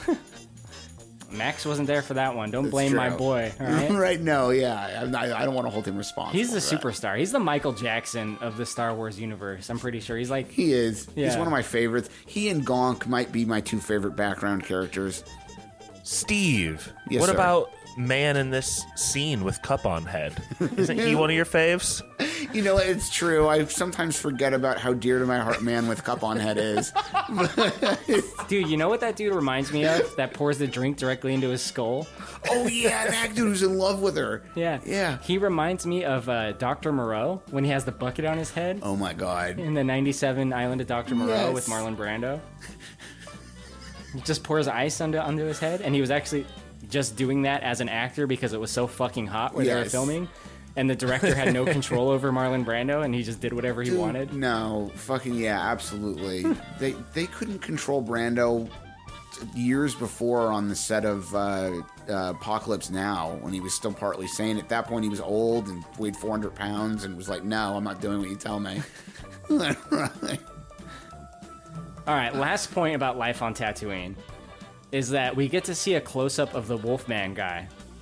I do love that guy. So the Wolfman guy was just one of Rick Baker's masks. Yeah. That he had around, and it was just like a fill-in for a creature to be in the original New Hope. There's so many of those. I mean, it's why I like Gonk too. He's a 70s era trash can with legs on him. Right. Like, and you can tell it's just a walking trash can. like, you know, even Devil Dude is one of my favorite characters from the Cantina. I can never remember the right name for that species, but yeah. it's It's, like um, De, it, it starts with a Devorian, D. Devorian, something, like that. yeah. yeah, yeah, and it's just like it's mostly just red makeup with some lipstick and a little set of horns. There's not a real lot to him, but he's cool looking. So here's the thing, though. This is what interests me, is that Wolfman guy was all but cut out. Mm. So he is in A New Hope, but he's his insert shot was removed. His close up. Oh, that's right. He's in the background only now. Yeah. So like I guess you know they wanted to kind of make it look a little less silly, like why have a Wolfman guy in there, even though that is a canon species now. Yeah. But uh, he is in the forefront in this, as to where in the current incarnation of A New Hope, the one you'll find on Disney Plus, whatever you know, 26th version that is, uh, he's only in the background. Revision of uh, Greedo versus Han, number 27. McClunky. McClunky. Fucking McClunky. Can I say something kind of dorky? I think If this is a positive point on Mc- McClunky, I'm going to freak out. I'm gonna lose it. no, nothing to do with McClunky. I think right. if I was teaching a film school class, I would show them the cantina scene here and then show them the cantina scene and like the original trilogy proper. And it's kind of the Hmm. difference between like a live camera setup that you just like pull the shot from wherever the camera is sitting to like a truly cinematic choosing certain lenses, dolly shots, Y- You know what I mean? Like it's it's certainly a lesson in how to make something not look like film here Right. in the holiday special. Like it looks like live TV and it looks like film in the OT. No, in fact, I it didn't occur to me you'd be one of the people, Josh, that could actually pick that up and would understand it. The the the original director they hired, uh, David Acomba. David Acomba, the first director they hired For the holiday special. Yeah, for the holiday special. Mostly, mostly got the job because he and Lucas had gone to film school together at USC. He'd filmed concerts, live concert performances, but he'd never done multi-camera. And af- right after a few weeks of it, he was like, I, I can't get comfortable with this. I'm leaving. You're going to have to hire somebody else. It wasn't even the content. He just had that much difficulty making the multi-camera work. So he left. That's telling that they're using a multi-camera instead of like choosing a truly artistic point Right. of view per scene. Yeah, absolutely. You know, and especially considering what 70, 78, I don't think, I don't think even, may, maybe U-matic existed. Maybe U-matic, but I don't think they really had a video solution. I think they would have had to be shooting on film. So they were, they were willing to run multi-camera on what, three or 400 foot magazines and all the film you're going to burn doing it. So yeah. Yeah.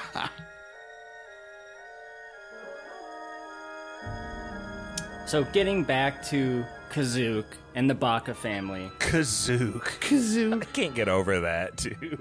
Yeah, he's he's you know the little alien from the hmm. Flintstones, Kazook. Fucking A. It's the word kazoo with a K on the end. Oh my God. It's a writing room error. So Chewie and Han Solo, they finally arrive home. You know, they made it in time for a Life Day. Um, and what I really like is that Han Solo shows up, kills a stormtrooper, then dips out. Yeah, he's like, it's great to see you. You're like my family later. I just killed a man. Uh, you guys might need to move. Yeah, yeah, an Imperial agent, by the way, basically, a, literally a stormtrooper for the uh, the uh, Empire. So, you know, go ahead and deal with that. Their cover story for that will not hold any water. They're like, oh yeah, he he stole a bunch of food and ran off, and they're gonna find his body down there with no food. Yeah, look, instantly. Cardi, Cardi gets on the video monitor. He's like, "Yeah, that guy stole a bunch of food and left. Like, He has no food. no wrappers of any kind on his person. Right? He's like Oh right below the Baka family residence. Like, if they just like look up, if if they, I don't know, maybe they don't go down there. You know what he should be eating as a nutritious snack is gun gun jerky. It's my favorite. Yeah, yeah. Is that what you get at Admiral Ackbar's snack bar? yes. Have you ever seen that? It's like advertising all this shit. No, can I've never seen that, but I love it. Yoda's soda. Um, Oh my god. C3PO's the cereal. Oh, I love it. Oh, that's fantastic. Don't fall into the hunger trap. Come on down to Admiral Ackbar Snack Bar, where you'll find the most delicious food this side of Alderaan. I mean Dantooine. We've got all your favorite snacks. Darth Taters, Luke Pie Walkers, R2 Fruit Chews, Stewbacca, Obi Flan Kenobi, Emperor Palpabines, Wedge Antilles' is Aunt's Chili, Neonum's Chicken Drums, Fuck me, man. I'd buy some of that. If I know Corey, he likes to make Fast and Furious memes. That's like one of the Mm. top things I know about him. And I think there's Wow. one to be had in here where like Han Solo is like, "You are like my family." And then you have like Vin Diesel saying it equally bad acting, family. that is back to Han. Han Solo delivers that line like three times. I love you guys as much as Corona. I think you guys are like my family. so terrible. He's sure grown, huh? I think his voice is changing. Come on, I'm just teasing. Well, look. I gotta go. Have a nice life day, but be careful. A lot of troopers in the area. You're like family to me. Money will come and go. We know that. But the most important thing in life will always be the people in this room. Right here. Right now. Salute me, familia. I said the lines, pay me, I'm leaving. it's the best you're going to get. Tell George to shove it up his ass. Yeah, his true passion is with Indiana Jones, you know, to this very day. you know, it's the chase for the crystal skull that gets him up in the morning. God, making more of those. I can't stay for one dinner, but you are like my family. Yeah, right. There's no possible way I could stay for tea and meet your son in any significant way. You are like my family. He didn't even use the bounty as an excuse. He was still under Jabba's bounty at that point. Why not just have him walk upstairs and be like, "Go bunk up, Han," and he's offset. He's out. He's good. He's like, good night's sleep. That'd be much more warm. He's gonna stay with them for a couple weeks. That makes sense to my head. This raises a very interesting question. What does Han Solo do when Chewbacca's not around? What is he doing? Spends a lot of time sitting in a, a holographic porn chair. You think he's watching the Twi'lek dancers? Yeah, you know, that might be it. Twi'leks really do it for him. Yeah. We got to be realistic about human sexuality. I think you guys are right. He's either doing that or going off to some prostitute planet. You know, right? Lucas does like that. Like in THX 1138. Prostitutes? Well, yeah, THX the virtual ones, especially THX 1138. Robert Duvall's character uses uses a holographic thing basically to get off. So, yeah. I dig it. Yeah. right? It's Lucas's thing. He's like, in the future, people are going to be watching hologram porn in their living room while their grandkids 10 feet away, and it'll be fine. There's some story, and I don't know what the truth is, that like the writers that were working on this were told by Lucas that Han Solo is married to a Wookiee, but they told him not to mention What that. the fuck? See, I mean, and it could, this is the problem, partly with Lucas, because again, there's there's all these other stories of like these people. You know, the writers have said that Lucas did that, and and and uh, Hamill says that the the special was Lucas's idea in the first place, and et cetera, et cetera. But then you ask Lucas about it. Lucas's attitude is, I had nothing to do with it. The CBS executives did the whole thing themselves. Nobody at Lucasfilm was involved. I didn't give them any suggestions at all. I hate it. Uh, Anthony Daniels? Yeah. The- In 3PO. Yeah, Anthony Daniels has even claimed that if you ask Lucas about it in an interview when he's in a bad mood, he'll just leave the interview. But but then there's all these other stories on the flip side, like I started saying, that he was the one that came up with the Wookiee Planet idea, and he's the one that told Bruce Vilanch this is the way they had to do it. And it's like, I don't know where the truth is. I wonder if this is like we've talked about it before. There's that that infamous video of Lucas sitting in a screening room at Skywalker Ranch with Rick McCallum and like 12 other people. They're watching the footage of Jar Jar. Everyone else in the room is unhappy. Lucas is the only one in a good mood. And I feel like this is one of those situations, and it's been 40 plus years, and at this point, Lucas just feels like he can claim he didn't like any of it to begin with, even though he was the one that did it. like, I don't know. The true revisionist history author himself. Right?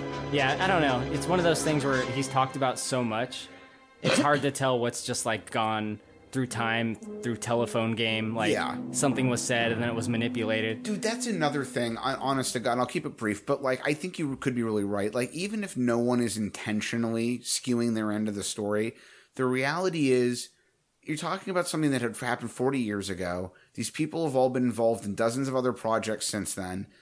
It's like playing telephone, you know, and it's like, whose memory's really right? It's worse than that. It's like telephone with like office politics. Right. We've all been in an office and like let's say like a boss tells a mid- middle manager or something that they need to then tell employees. Right. That message gets very much tweaked along the way. Oh, way. absolutely. E- Every I- time. My favorite with that game is middle management, even when they completely support it, will always make the horrible, oppressive idea sound like it's something that's being forced on them from above so that they can implement it without having to take responsibility for it. You know? I also hate my job. Yeah. Jeez. Whoa. It's like, you know, I'm sorry they're doing this to you guys, but here's the new policy. Like, no, fuck you. Everyone knows you're on board with this. Just shut up. Blumberg. Right. Lumbergh ass motherfucker. Uh, So here's an interesting thing. So people often use this as a reference. I think it's like one of the highest mentioned things in the IMDb trivia is that George Lucas said that if he had the opportunity, he would find every bootleg copy of this and destroy it with a sledgehammer. Now, I'm sure you know that, Steve, and I'm sure you know that, Josh. Here's the interesting thing I read an article, they go into this. There is literally no source for that. So he supposedly said it at an Australian convention, but from the time that it became a publicly known thing, he had never appeared publicly at an Australian convention. Is this your own research? This is impressive. I love this. And I challenge you guys to find a source for that. Apparently, there is and, none. And there's two variations on it. There's another version of the same story that claims that in mid or late 97, after the special editions hit theaters, that Lucas, through Lucasfilm and using lawyers, went on a campaign to acquire and destroy every existing copy of the pre special edition OT films so that they wouldn't exist anymore for anyone to watch. And there's a part of me that kind of believes that Lucas would do that, but there's no actual substantiating evidence. Like, maybe it's true, and somebody at Lucasfilm or who used to work at Lucasfilm knows that it's true because they were there to see it. But like for the rest of us, there's there's no way to actually verify that. I I believe it, but I don't know that's really true. And that uh, pre special edition VHS uh, trilogy of the OT is fairly common and cheap. Like, it's not an uncommon thing to find. There's a version of it that's uncommon, and I Yeah. don't remember what the difference is. But, like, I have that original VHS Yeah. trilogy. Got it at a yard sale. right? Yeah, there are ways to get it, and it, it, get, gets it's really weird. It's the same thing. Like there, some versions of the OT films on Laserdisc are worth 125 bucks a piece for very frivolous reasons. But yeah, mostly it's not that hard to get them.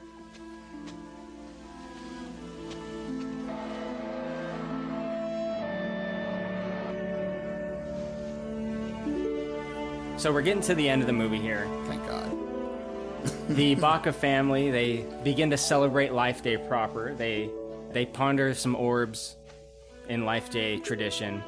It, it does remind me of the Phantom Menace, Steve, at the very end when Boss Nass holds that giant orb above his head Oh, and he's yeah. wearing robes and the movie ends. They kind of hold some orbs and wear robes in this movie, and I'm wondering, like, they ponder them. Yeah, they, of course they do.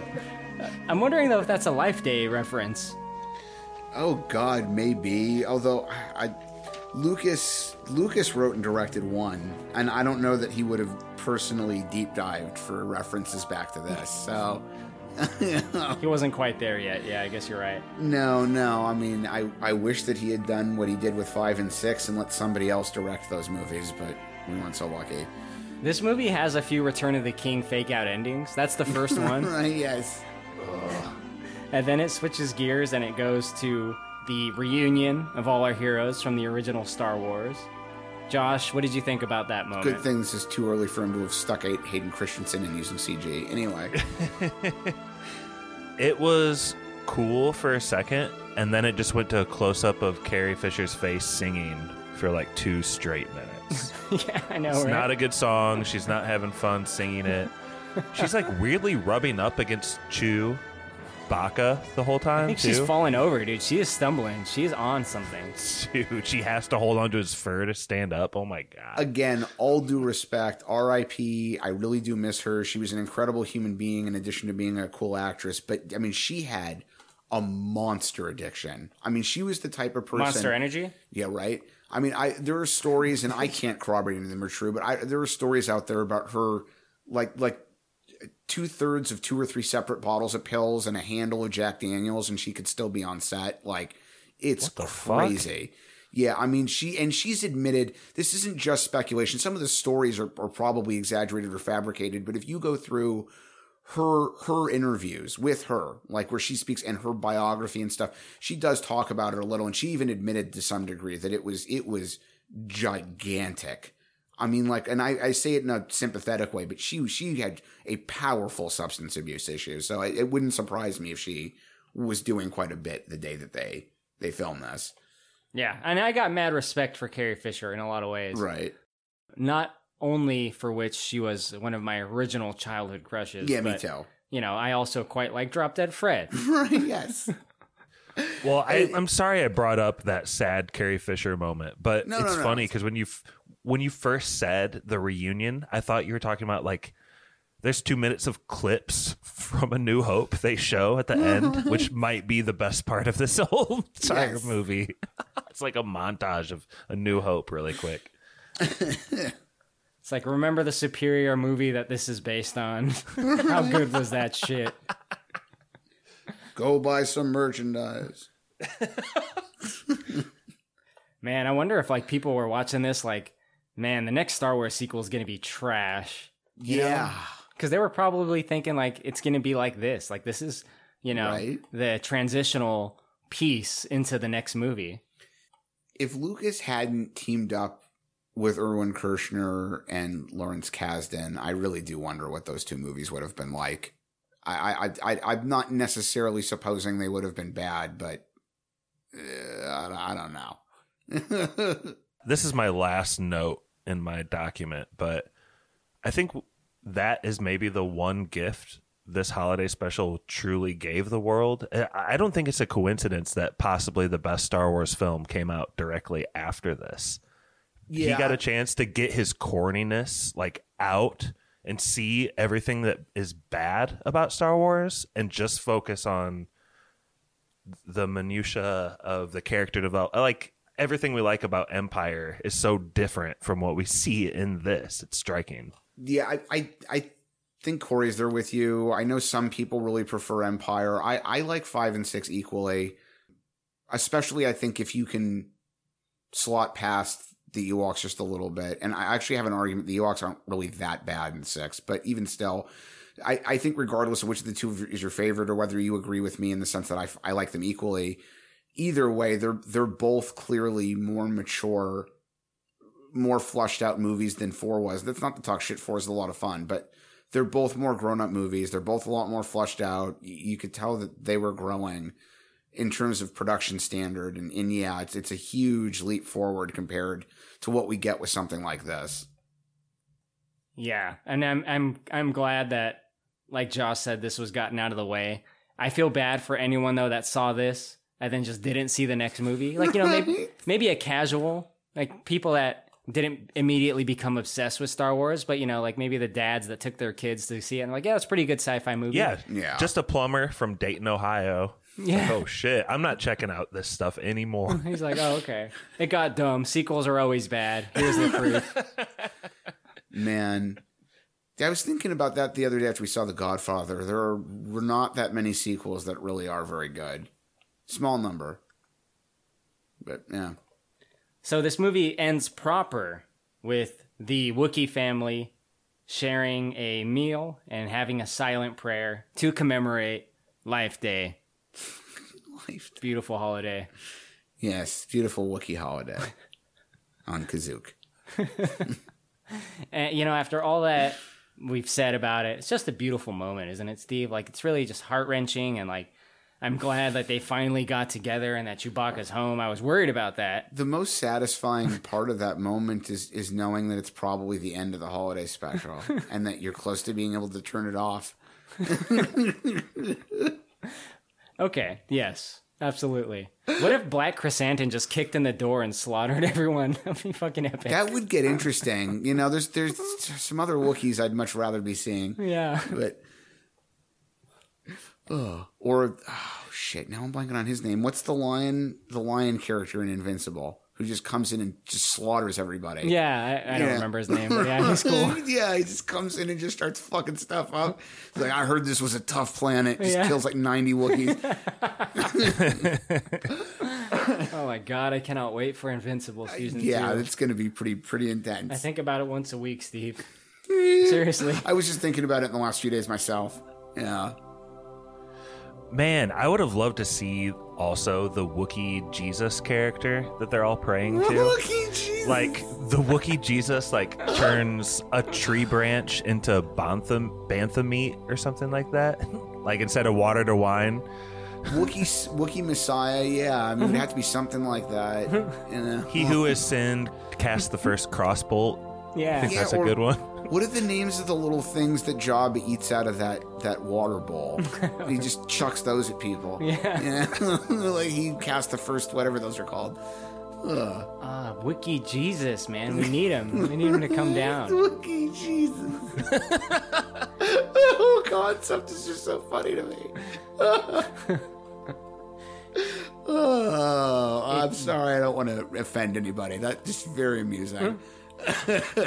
Itchy 316. He who has not sinned cast the first crossbolt. I just wanted to get a clean line read for that one. oh. This holiday is yours. But we all share with you the hope that this day brings us closer to freedom and to harmony and to peace. No matter how different we appear, we're all the same in our struggle against the powers of evil and darkness. I hope that this day will always be a day of joy in which we can reconfirm our dedication and our courage, and more than anything else, our love for one another. This is the promise of the Tree of Life. We celebrate a day of peace, a day of harmony,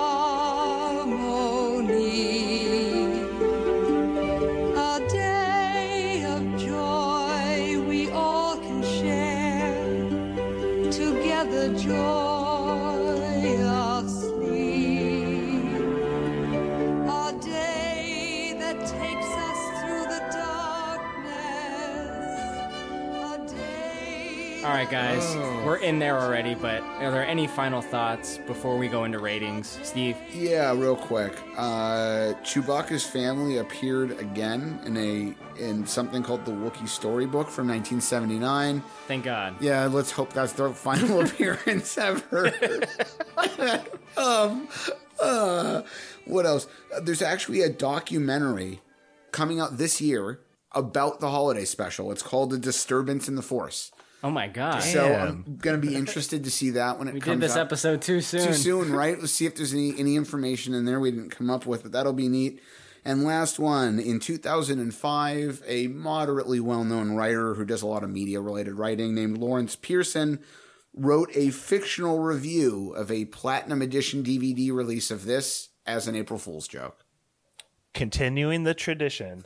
April Fool's jokes sure are cruel, aren't they? They are, inclu- especially when they make me sit through the holiday special. I don't know what you're talking about. I wanted to watch an Ewok movie. So did Josh, for the record. Yeah, what the hell? That's two on th- two against one. What Two out of happened? three, here? we got outvoted. If you guys want to start your own side podcast, by all means, I will be a guest. Oh, okay. Let's throw Wow, our look weight at this fascist. All right. You deserve to be with the Empire. I'm sorry. Look, I've been watching too much Empire. The holiday special really messed up my brain. Okay, it stirred it up. Steve, pray pray that he doesn't alter the deal further. You okay? afraid? I thought we were going to watch. We arranged to watch an Ewok movie. I'm modifying the arrangement. Afraid that I don't modify it again. If you guys want to do an Ewok movie, let's do one next week. All right, we do an Ewok movie All right. Every week, every week. All media must include an Ewok. minute by minute run through. Have you guys ever heard of those podcasts that just they discuss one movie every time? Oh God! It's usually no. minute by minute, typically, right? I don't know how they do it, but like Didn't you tell me there's one where they just have been doing Terminator 2 over and over? Uh, I know, I'm pretty sure there's one where they do Face Off every time. Oh, there you go. my Okay, But that's what it is. maybe there's a Terminator 2 one. I forget. It's been a long time. There's one with the McElroy brothers where they record every year on Thanksgiving. Uh, the mall cop Paul Blart. It's called "Till Death Do Us Blart." God, why would you want to watch that yearly? Once a year, there's seven episodes in. oh God, that is painful. yeah, Kevin James should be banned. From what? Everything.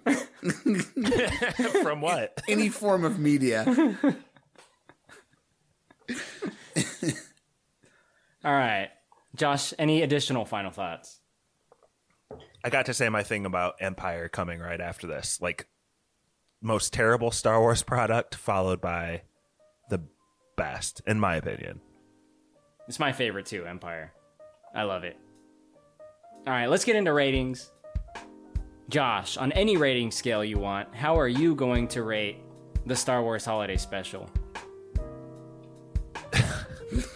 I I guess I'll give this two itchy bakas out of ten itchy bakas. It was going to be a one itchy, but I think talking with you guys, like, it is fun to get into the minutia of Star Wars. And the fact that it's like a piece of history that we can only see with WHIO Dayton, Ohio baked in at certain points. it truly feels like you're watching history when you see this on YouTube, which is like the only place to see it, really, I think. So, uh, it's bad. It's poorly thought out. You can tell it's one of those just projects that got strung along. We've we've like really picked that apart. So I, this was just a, also a really fun pod, Corey and Steve. So thanks for having me. That was a lot of laughs against the holiday special. So uh, I'll call it a win. Two itchy bakas. Beautiful. Thank you, Josh. I am going to give this 1.5 ripped Bantha plushies out of 10. I think that this movie, if you're going to call it a movie, is just a huge piece of dog shit that is almost without any redeeming quality, with the exception of the comedy it offers. But that comedy quickly turns into pain because it stops being funny after a certain point. You're watching nine minutes of Wookiees grunt at each other, and you're like, this is funny, dude. Like, why are they doing this? Who thought of this? How did it happen? And eventually, Jefferson Starship's playing, and you're like, good God, what am I watching? Ends with grunts. And like, why am I watching this? And how did this happen? The fact that it exists is fucking wild. Mm-hmm. Disney would never allow something like this to happen. No, and no one will take responsibility for it now. Right. Everyone's pointing the finger at each other. It's just hard to sit through. It's fucking chaos, man. It's almost the room, but the room is consistently funny. Unintentionally, but yeah. Like this is like funny until it, it it's not. And I I got to give it a little bit of a rating for it, but it is for me the worst Star Wars thing Oh, easily. that exists.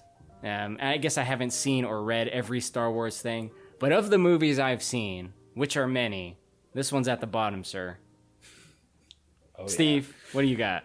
Yeah, I'm going to start mine by reiterating what you just said, which is of all the Star Wars things, this is easily at the bottom of the list, and not by a small margin. Like there is a an abyss, a chasm, a seemingly bottomless chasm between where I where this is and where my next least favorite Star Wars thing is. Like I despise large parts of Episode One, and there's still none of it that I dislike to the level that I dislike this. This is a hateful, unoriginal, hateful, just totally and entirely ridiculous money grab that is devoid of really anything redeeming. I, I, I, aside from that, I sort of like the animated bit a little bit. Uh, ratings wise, I, I hard to believe I'm the least generous here, but it has to happen eventually. I've said it before, I'll say it again. I will give pretty much anything a one just for having gotten it completely made because I appreciate how much effort it takes even to make a bad thing. But I'm going to give this a one, and I'm going to give it one lumpy bakas out of 10 because lumpy just seems like the right way to fucking rate this thing. The strange looking, frightening, off putting Wookiee costume that's name is Lumpy. It just seems very fitting for this. You're not even going to give this a zero? I can't give anything a zero just because I recognize that it took effort to produce even this. Yeah, it exists. Right, exactly. That's the thing. I'll give them a one for existing. This is this is really the equivalent of coitus as far as like like media goes. Like they actually bothered to have the sex and conceive the thing, but that's really the only effort that went into it. it is it is really an unpleasant, boring, miserable experience that it shouldn't surprise anyone that, that years have been spent uh, trying to avoid it even discussing it where people refuse to accept any degree of responsibility for the fact that it exists in the first place.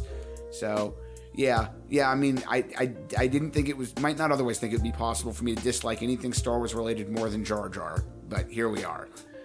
And I just want to say, Steve, some people that might even be listening to this do like Jar Jar. now, I know you hate Jar Jar. There's Jar. no such thing. These people do not exist. I Uh, refuse it. All right, don't write in, please. anyway, Ah, my brain can't handle it. I don't need to know. It's like them and flat earthers. I just don't need to know that you're real. Perfect comparison. it's, it's fine. I can't take your opinions away from you, but I do not want to hear about them. This has been a very fun podcast. I'm glad we got to do this. Josh, I want you to give a shout out to the podcast that you're also on, Spoilers Podcast. I'm there, you're there. Everyone that has is on that podcast regularly has appeared on Big Dumb Movie. But just in case this is someone's first listen, maybe you can give a shout out and tell people what it's all about. Yeah, if you don't know about spoilers podcast, that Pappy reference earlier was probably a little cryptic.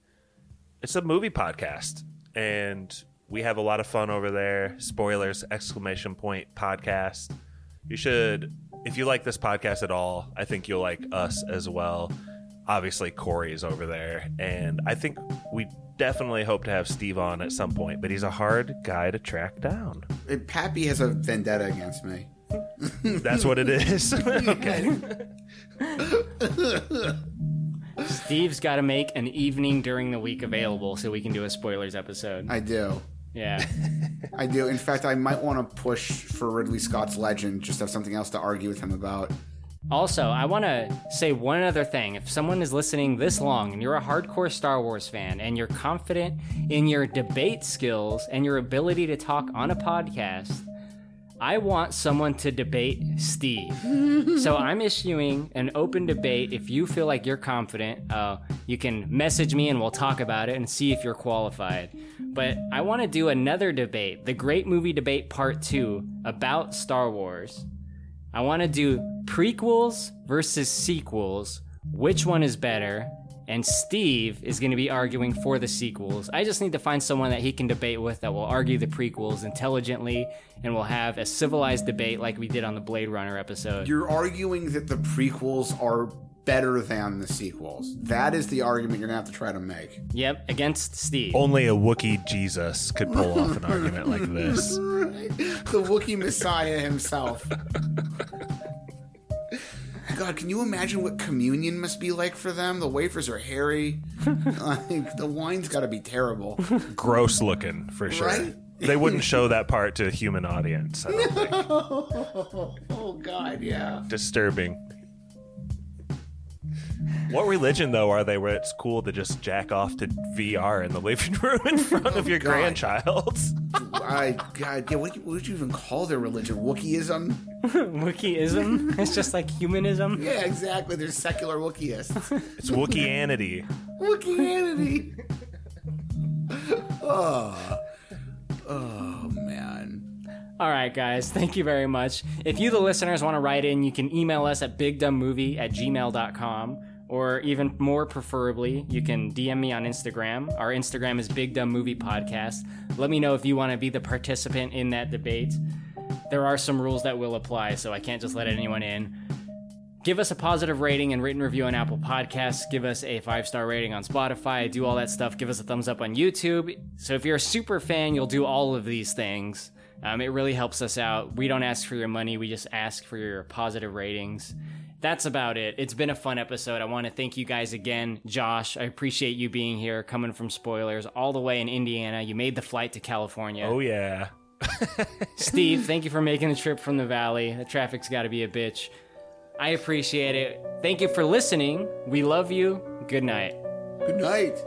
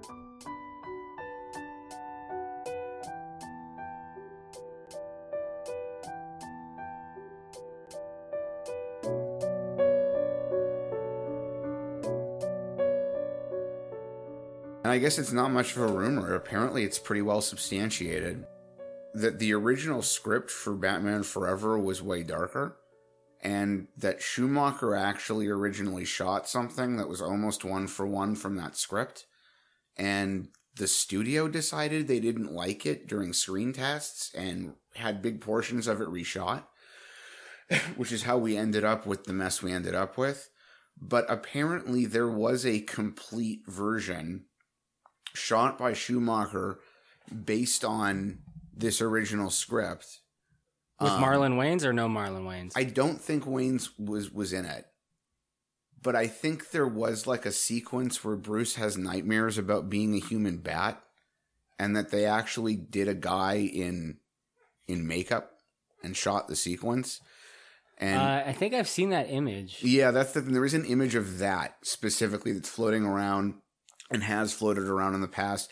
So now people are saying that the complete edit of this version of the movie, which they apparently showed to a test audience, like is in a vault. Like the studio still has it, and people are now getting getting an- like anxious. I don't know how to say excited. Like uh, the, the studio hasn't actually said anything, but people are like, "We want it," and it's it, the thing. It's picking up steam now. So So the people have realized they can get whatever they want out of Warner Brothers if they, if they tweet hard enough. right? So it'll be interesting to see if anything materializes. You know, I mean, Warner could claim that at this point they don't have it anymore. The fact that a complete cut edit it existed at one point does doesn't mean. And that movie came out what ninety five, six. 95. 95. That movie's 27 years old. Like, and this would have been a, a, a pre release test screening they cut together probably during 94. So, like, they may or may, that just the fact that they cut it together at one point doesn't mean it still exists now. Like, Wouldn't would there be like gaps that needed to be filled in? Like, w- would, is there a complete movie there? Could there possibly be? Because I know I know like Zack Snyder's Justice League, like Right. a very small amount of what we saw in the movie Zack Snyder's Justice League was filmed before the reshoots. yeah. Right, it was incomplete. The rumor is there was a complete cut and that a test, at least one test audience saw it. That's the rumor. I, though, I cannot, I don't have the means to actually substantiate whether or not that's true. You got connections though, Steve. I can ask around a little bit, see if I, anybody I know has a way of asking. Like, you know, somebody I know might know somebody like at Warner that could look it up or something. I don't know. Nobody I know is going to know directly, but they may have some means of looking. Um, I know someone who works as an associate producer for Universal. He doesn't work in the Marvel division, but he knows a handful of people that, that do, so I'm sure he hears stuff in advance. So Universal Studios, so their Marvel division. You mean like the Hulk? Yeah. Because they did the Hulk movie, right? Yeah, and don't. Oh, I guess Fox owns. Yeah, so it's it's kind of tenuous at this point. You're right. For a moment there, I forgot how little con- active connection there is between them. So yeah, They have the theme park rights to Marvel. that's that's what confuses me sometimes. It's like, and then I think about it, and I'm like, no, wait, they don't actually own the movie rights. It's just that theme park deal. yeah, well, they have. I think they are holding on to the Hulk movie rights. I think. Right. Um, but the theme park deal is interesting because, like, I remember going to Universal Studios Hollywood like 10, 12 years ago and seeing like Marvel merch. Yeah. Which at the time, 10, 12 years ago, was a very uncommon thing to see. And, Yeah. You know, like Marvel shirts, like Venom shirts. And I was like, this is badass. Like a place where you can get Marvel shirts there. Right. Crazy overpriced, but Oh, they're still yeah. there. And then I went to Universal Studios Florida within the last few years, and I realized what the Marvel connection is. Because it's basically non existent at Universal Studios Hollywood. Right. They have a whole Marvel section at Universal For Studios Florida. in Florida. Right. It's like Marvel themed everything, and it's very 90s comic booky, and it's fucking cool, dude. And that Spider Man ride they have, which is Man. basically like the equivalent of the Transformers ride we have here, where it's like kind of 4D ride kind of thing. That Spider Man ride is dope, dude. It's like 90s animated series Spider Man, just fun. And you get all the villains. It's great. I I actually do want to go to that park. I really do. Like I, I problem for me is I'd I'd go down there and I'd spend a day in the park and that would be fun for me. But then I'd be in Florida. then you'd be Florida man. Right? God, no. Just kill me. If I ever turn into Florida Man, please just shotgun me right in the face. Florida man has sex with alligator to get back at ex girlfriend. it's just a picture of Steve, like a, a very early, like 7 a.m., like face mugshot, like looking as bad as possible. Maybe cross eyed. Uh, yes, absolutely. Oh my god. I don't know. I don't like gator meat either. Too too uh, rubbery for me. You've eaten alligators? I have tried gator. I've once. Well, twice. Twice I've tried gator. Why did you do that, Steve? First time out of curiosity, and the second time because my brother was trying to convince me it was better than I thought it was, and I disagreed with him. You had to have been in Florida for that, right? No, both of those times were actually. Well, okay, there might have been a third time when I was in New Orleans with my parents, but the two occasions I'm thinking of were actually both here. In fact, Simi Valley? well, yeah, in Simi Valley, absolutely. All right. All right. So I I am genuinely pleased by and large that the Marvel universe has become popular enough cinematically that they're reaching into the the farther regions of of the Marvel pantheon. Like they they started doing it years ago already when they when they started with Guardians of the Galaxy. Those characters did not have a big presence in modern modern consciousness before the MCU movies started coming. Like they, they Not had at it, all. right? They had at one point, but I think they hadn't been popular since like the early '80s, something like that. And I'm not even sure when the last time prior to the movie they'd even published a Guardians comic. I mean, that was Um, never as big a book as the predecessors. Like, there was never a Captain America. Yeah, exactly. You know, it was always like a somewhat popular tier B comic that hadn't been around in years. So, like, I'm glad that Marvel is doing more than now we're getting Moon Knight and we're getting Mo- Morbius and Oh, so you're glad about Morbius? well, see, that's that's the catch. Like, they're, I'm I'm glad that they're expanding to the point where these characters are appearing, but it it's also kind of like I think they've reached that zenith where it's just like let's start picking characters and making content, whatever sticks sticks, because we'll make money on all of it. Like, I'm not saying that they Very don't cynical perspective, Steve. well, I'm not saying that none of them care, and like Favreau, I think is one of the standouts that clearly does. That guy, holy shit, what a weird story. And I like Favreau, but that dude was playing like the the buddy role in semi-independent movies for 15 years during the 90s. He was Vince Vaughn's buddy in Swingers, and like. Then all of the sudden, he's resurrecting Star Wars, and He's in high school movies from the 2000s, I think. Yeah, right? Like, exactly. wasn't he in like? He was in a PCU. He was the, the the one with the dreads who went for the beer and then ended up on George Clinton's bus. That's right. That's okay. So not not 2000s movies, 90s movies. 90s He's Not quite that young, but yes. But yeah, I mean, and then you know, and he did a couple other movies with Vince Vaughn. One one semi indie one he did with Vaughn where he was an a, an unlicensed boxer for the mob. Um, you know, and then all of a sudden he's resurrecting Star Wars and directing Iron Man movies. It's Do you like, remember when he was shit. Foggy Nelson in Daredevil? Yes, yes, and I hated that version of Daredevil. um, actually, I don't really like any of the versions of Daredevil they've done for for the screen myself, but I get in arguments about that because apparently some people really love the Daredevil TV show. So I'm one of them. yeah, so there you go. I, I maybe I'm just the idiot in that situation, but uh, yeah. So anyway, it, it's cool that so many new characters are coming around, but at the same time, number one, the quality of some of these adaptations is kind of dubious, like Morbius. Number two, they're ignoring. That's what they should call the movie. Dubious. Dubious, right? Number two, they're ignoring all these other characters. Your comment about Gambit's what made me think of it. Really, is like, where's a decent Gambit? Even, I mean, none of none of the X Men movies have been that great, but like, uh, there's been no decent Gambit, and even in the X Men movies, let alone anywhere else. It's taking forever to get this fucking Blade movie. I want to know where that is already. And it goddamn well better be good. I trust it's going to be. I like Mahershala Ali, but it, it better be good. It better be fucking good, Corey. Um, Well, he will be good no matter what. That dude Yeah. is, in my mind, he's almost like too good for the MCU. that's yeah. He's like such an amazing actor that like being in the MCU is like a, a stepping down for him. Isn't he like an Oscar winner? Yes. Like, have you seen Moonlight? Yes, yeah. That Not movie's Moon brilliant. Knight, but Moonlight. Moonlight, yeah, yeah. That movie's Moonlight is the prequel. right? God. Um. Yeah. Yeah. It's it, it, it's so. I honestly though that's kind of what, kind of what I want. I don't know. I would love to see a few MCU movies that were just like collectively made by that type of people. Like I want to see, I want to see Daniel Day Lewis play an, uh, an X Men villain, Mister Sinister. Daniel Day Lewis is Mister Sinister. No, I'm joking, but but still, I want to see him do something. Well, here's here's actually an interesting take on that, Steve. We've never seen Mister Sinister. Well, sort of. There was that that was it John Hamm weird Mister Sinister thing. In, Um, in what movie?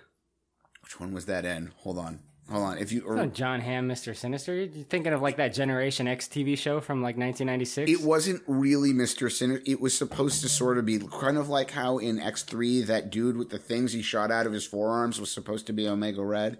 That dude was supposed to be Omega Red. That's what I heard at the time, yeah. He's nothing like Omega Red though. He's like that guy Spike from that cartoon that wasn't even in the comics. This is true. Okay, yeah, look, okay, John Hamm, Mr. Sinister actually comes up in Google. But What?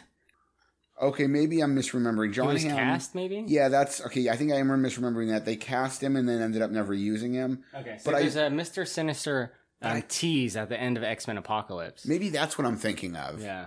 Because I swear to God, there is a moment where a sort of Mr. Sinister dude is on screen for like 10 seconds. There's no one on screen, but it shows like a lab and it shows like the boxes and it says like um says Mr. Sinister's real name. It's Oh. like uh, what's his name? Nathan um Yeah, whatever it is. Here, there was a rumor at one point that Bryan Cranston was going to play him. In New Mutants, John Hamm almost played Mr. Sinister in New Mutants and then ended up not being in it. Nathaniel Essex. There you go, I yeah. was thinking of Nathan Sussex, which is like an actor or something. Yeah, that name sounds like another X Men. That's an actor. There's a guy called Nathan Sussex. Okay, there you go. Nathaniel Essex. What's Mr. Britain's, Captain Britain's real name? I can't remember that anymore. Fucking. Where's he been? There's another one. None of the. Okay, um, here's another one. Here's another one I'm to rant about this for a minute until somebody shuts me up. Um, in Deadpool 2, there was a minute where it was like, we're to have. What is that? The X Factor team with, with. Wow, what is his name? Wildstar? I love that dude. He's got the thing on his head. All the, Wild Side? yeah, it was Wild Side. They were all Rob Lowe creations, I think. And I know Rob Lowe? Uh, No, not Rob Lowe. Um, what's his name? Damn, we are fucking up today. right? Yeah, I'm all over the place. Jeff Lowe. What? What's yeah, his name? yeah, I think it's Jeff Lowe. I'm all over the place, dude. I can't. I think it's Wild Side. This guy, right? okay, that is a guy, but he's not the one I'm thinking of. What was the name of that other group? And and in Deadpool 2, they sort of introduced the characters, but they were like spoof versions of the characters, and then they all got killed immediately. The one dude has the two swords, and he's got a thing on his head. X Factor, Deadpool. That's what they're talking about. Yeah, and when Or, I mean, uh, X Force. It's X Force, yeah. So what's that dude's name? Um, my point was ultimately, uh, apparently, a bunch of people like way don't like those characters, but um, I was super excited that that that team was going to be introduced to that universe, and then they were like, actually, no. Were- They're just going to kill them like the moment you first see them. Well, at the time the Deadpool movies came out, that was a self-contained universe. That's true. That is true. So there's really no expansion. So they might as well just have them and be a gag. I mean, anything goes in the Deadpool movies. That's true. It is kind of uh, its own. Are you thinking of Rob Liefeld who made these, or are you thinking of Maybe it is Liefeld. Jeph Loeb? It, it definitely These- one of the two of them. I just Google searched X Force 90s, and this is the most Rob Liefeld thing I've ever seen in my life. yes. Yeah. Okay. Yeah. Absolutely. the way Cable is drawn is like, right. It's like, it's fucking laughable. It's funny too because when when you hear people argue online oh. about Rob Liefeld, the argument on his side is that well, he Rob Liefeld actually looks like the characters he draws because he's kind of a strange looking dude. He's a little bit of a weird looking dude. But But I don't really think that's a good reason to draw things that look weird. Like just because you kind of look weird. I was thinking of this version of Shatterstar with the red costume and the sword on one arm. Wow, I think I had a card of that dude back in the day, but I don't think I remember seeing him pop up in anything. Yeah, and see, like Shatterstar by name at least is in Deadpool too, but he was just an Asian dude and he didn't do very much, and then was dead. So so much for your deep cut '90s references. Yeah, exactly. I'm like, well, then don't put him in the movie.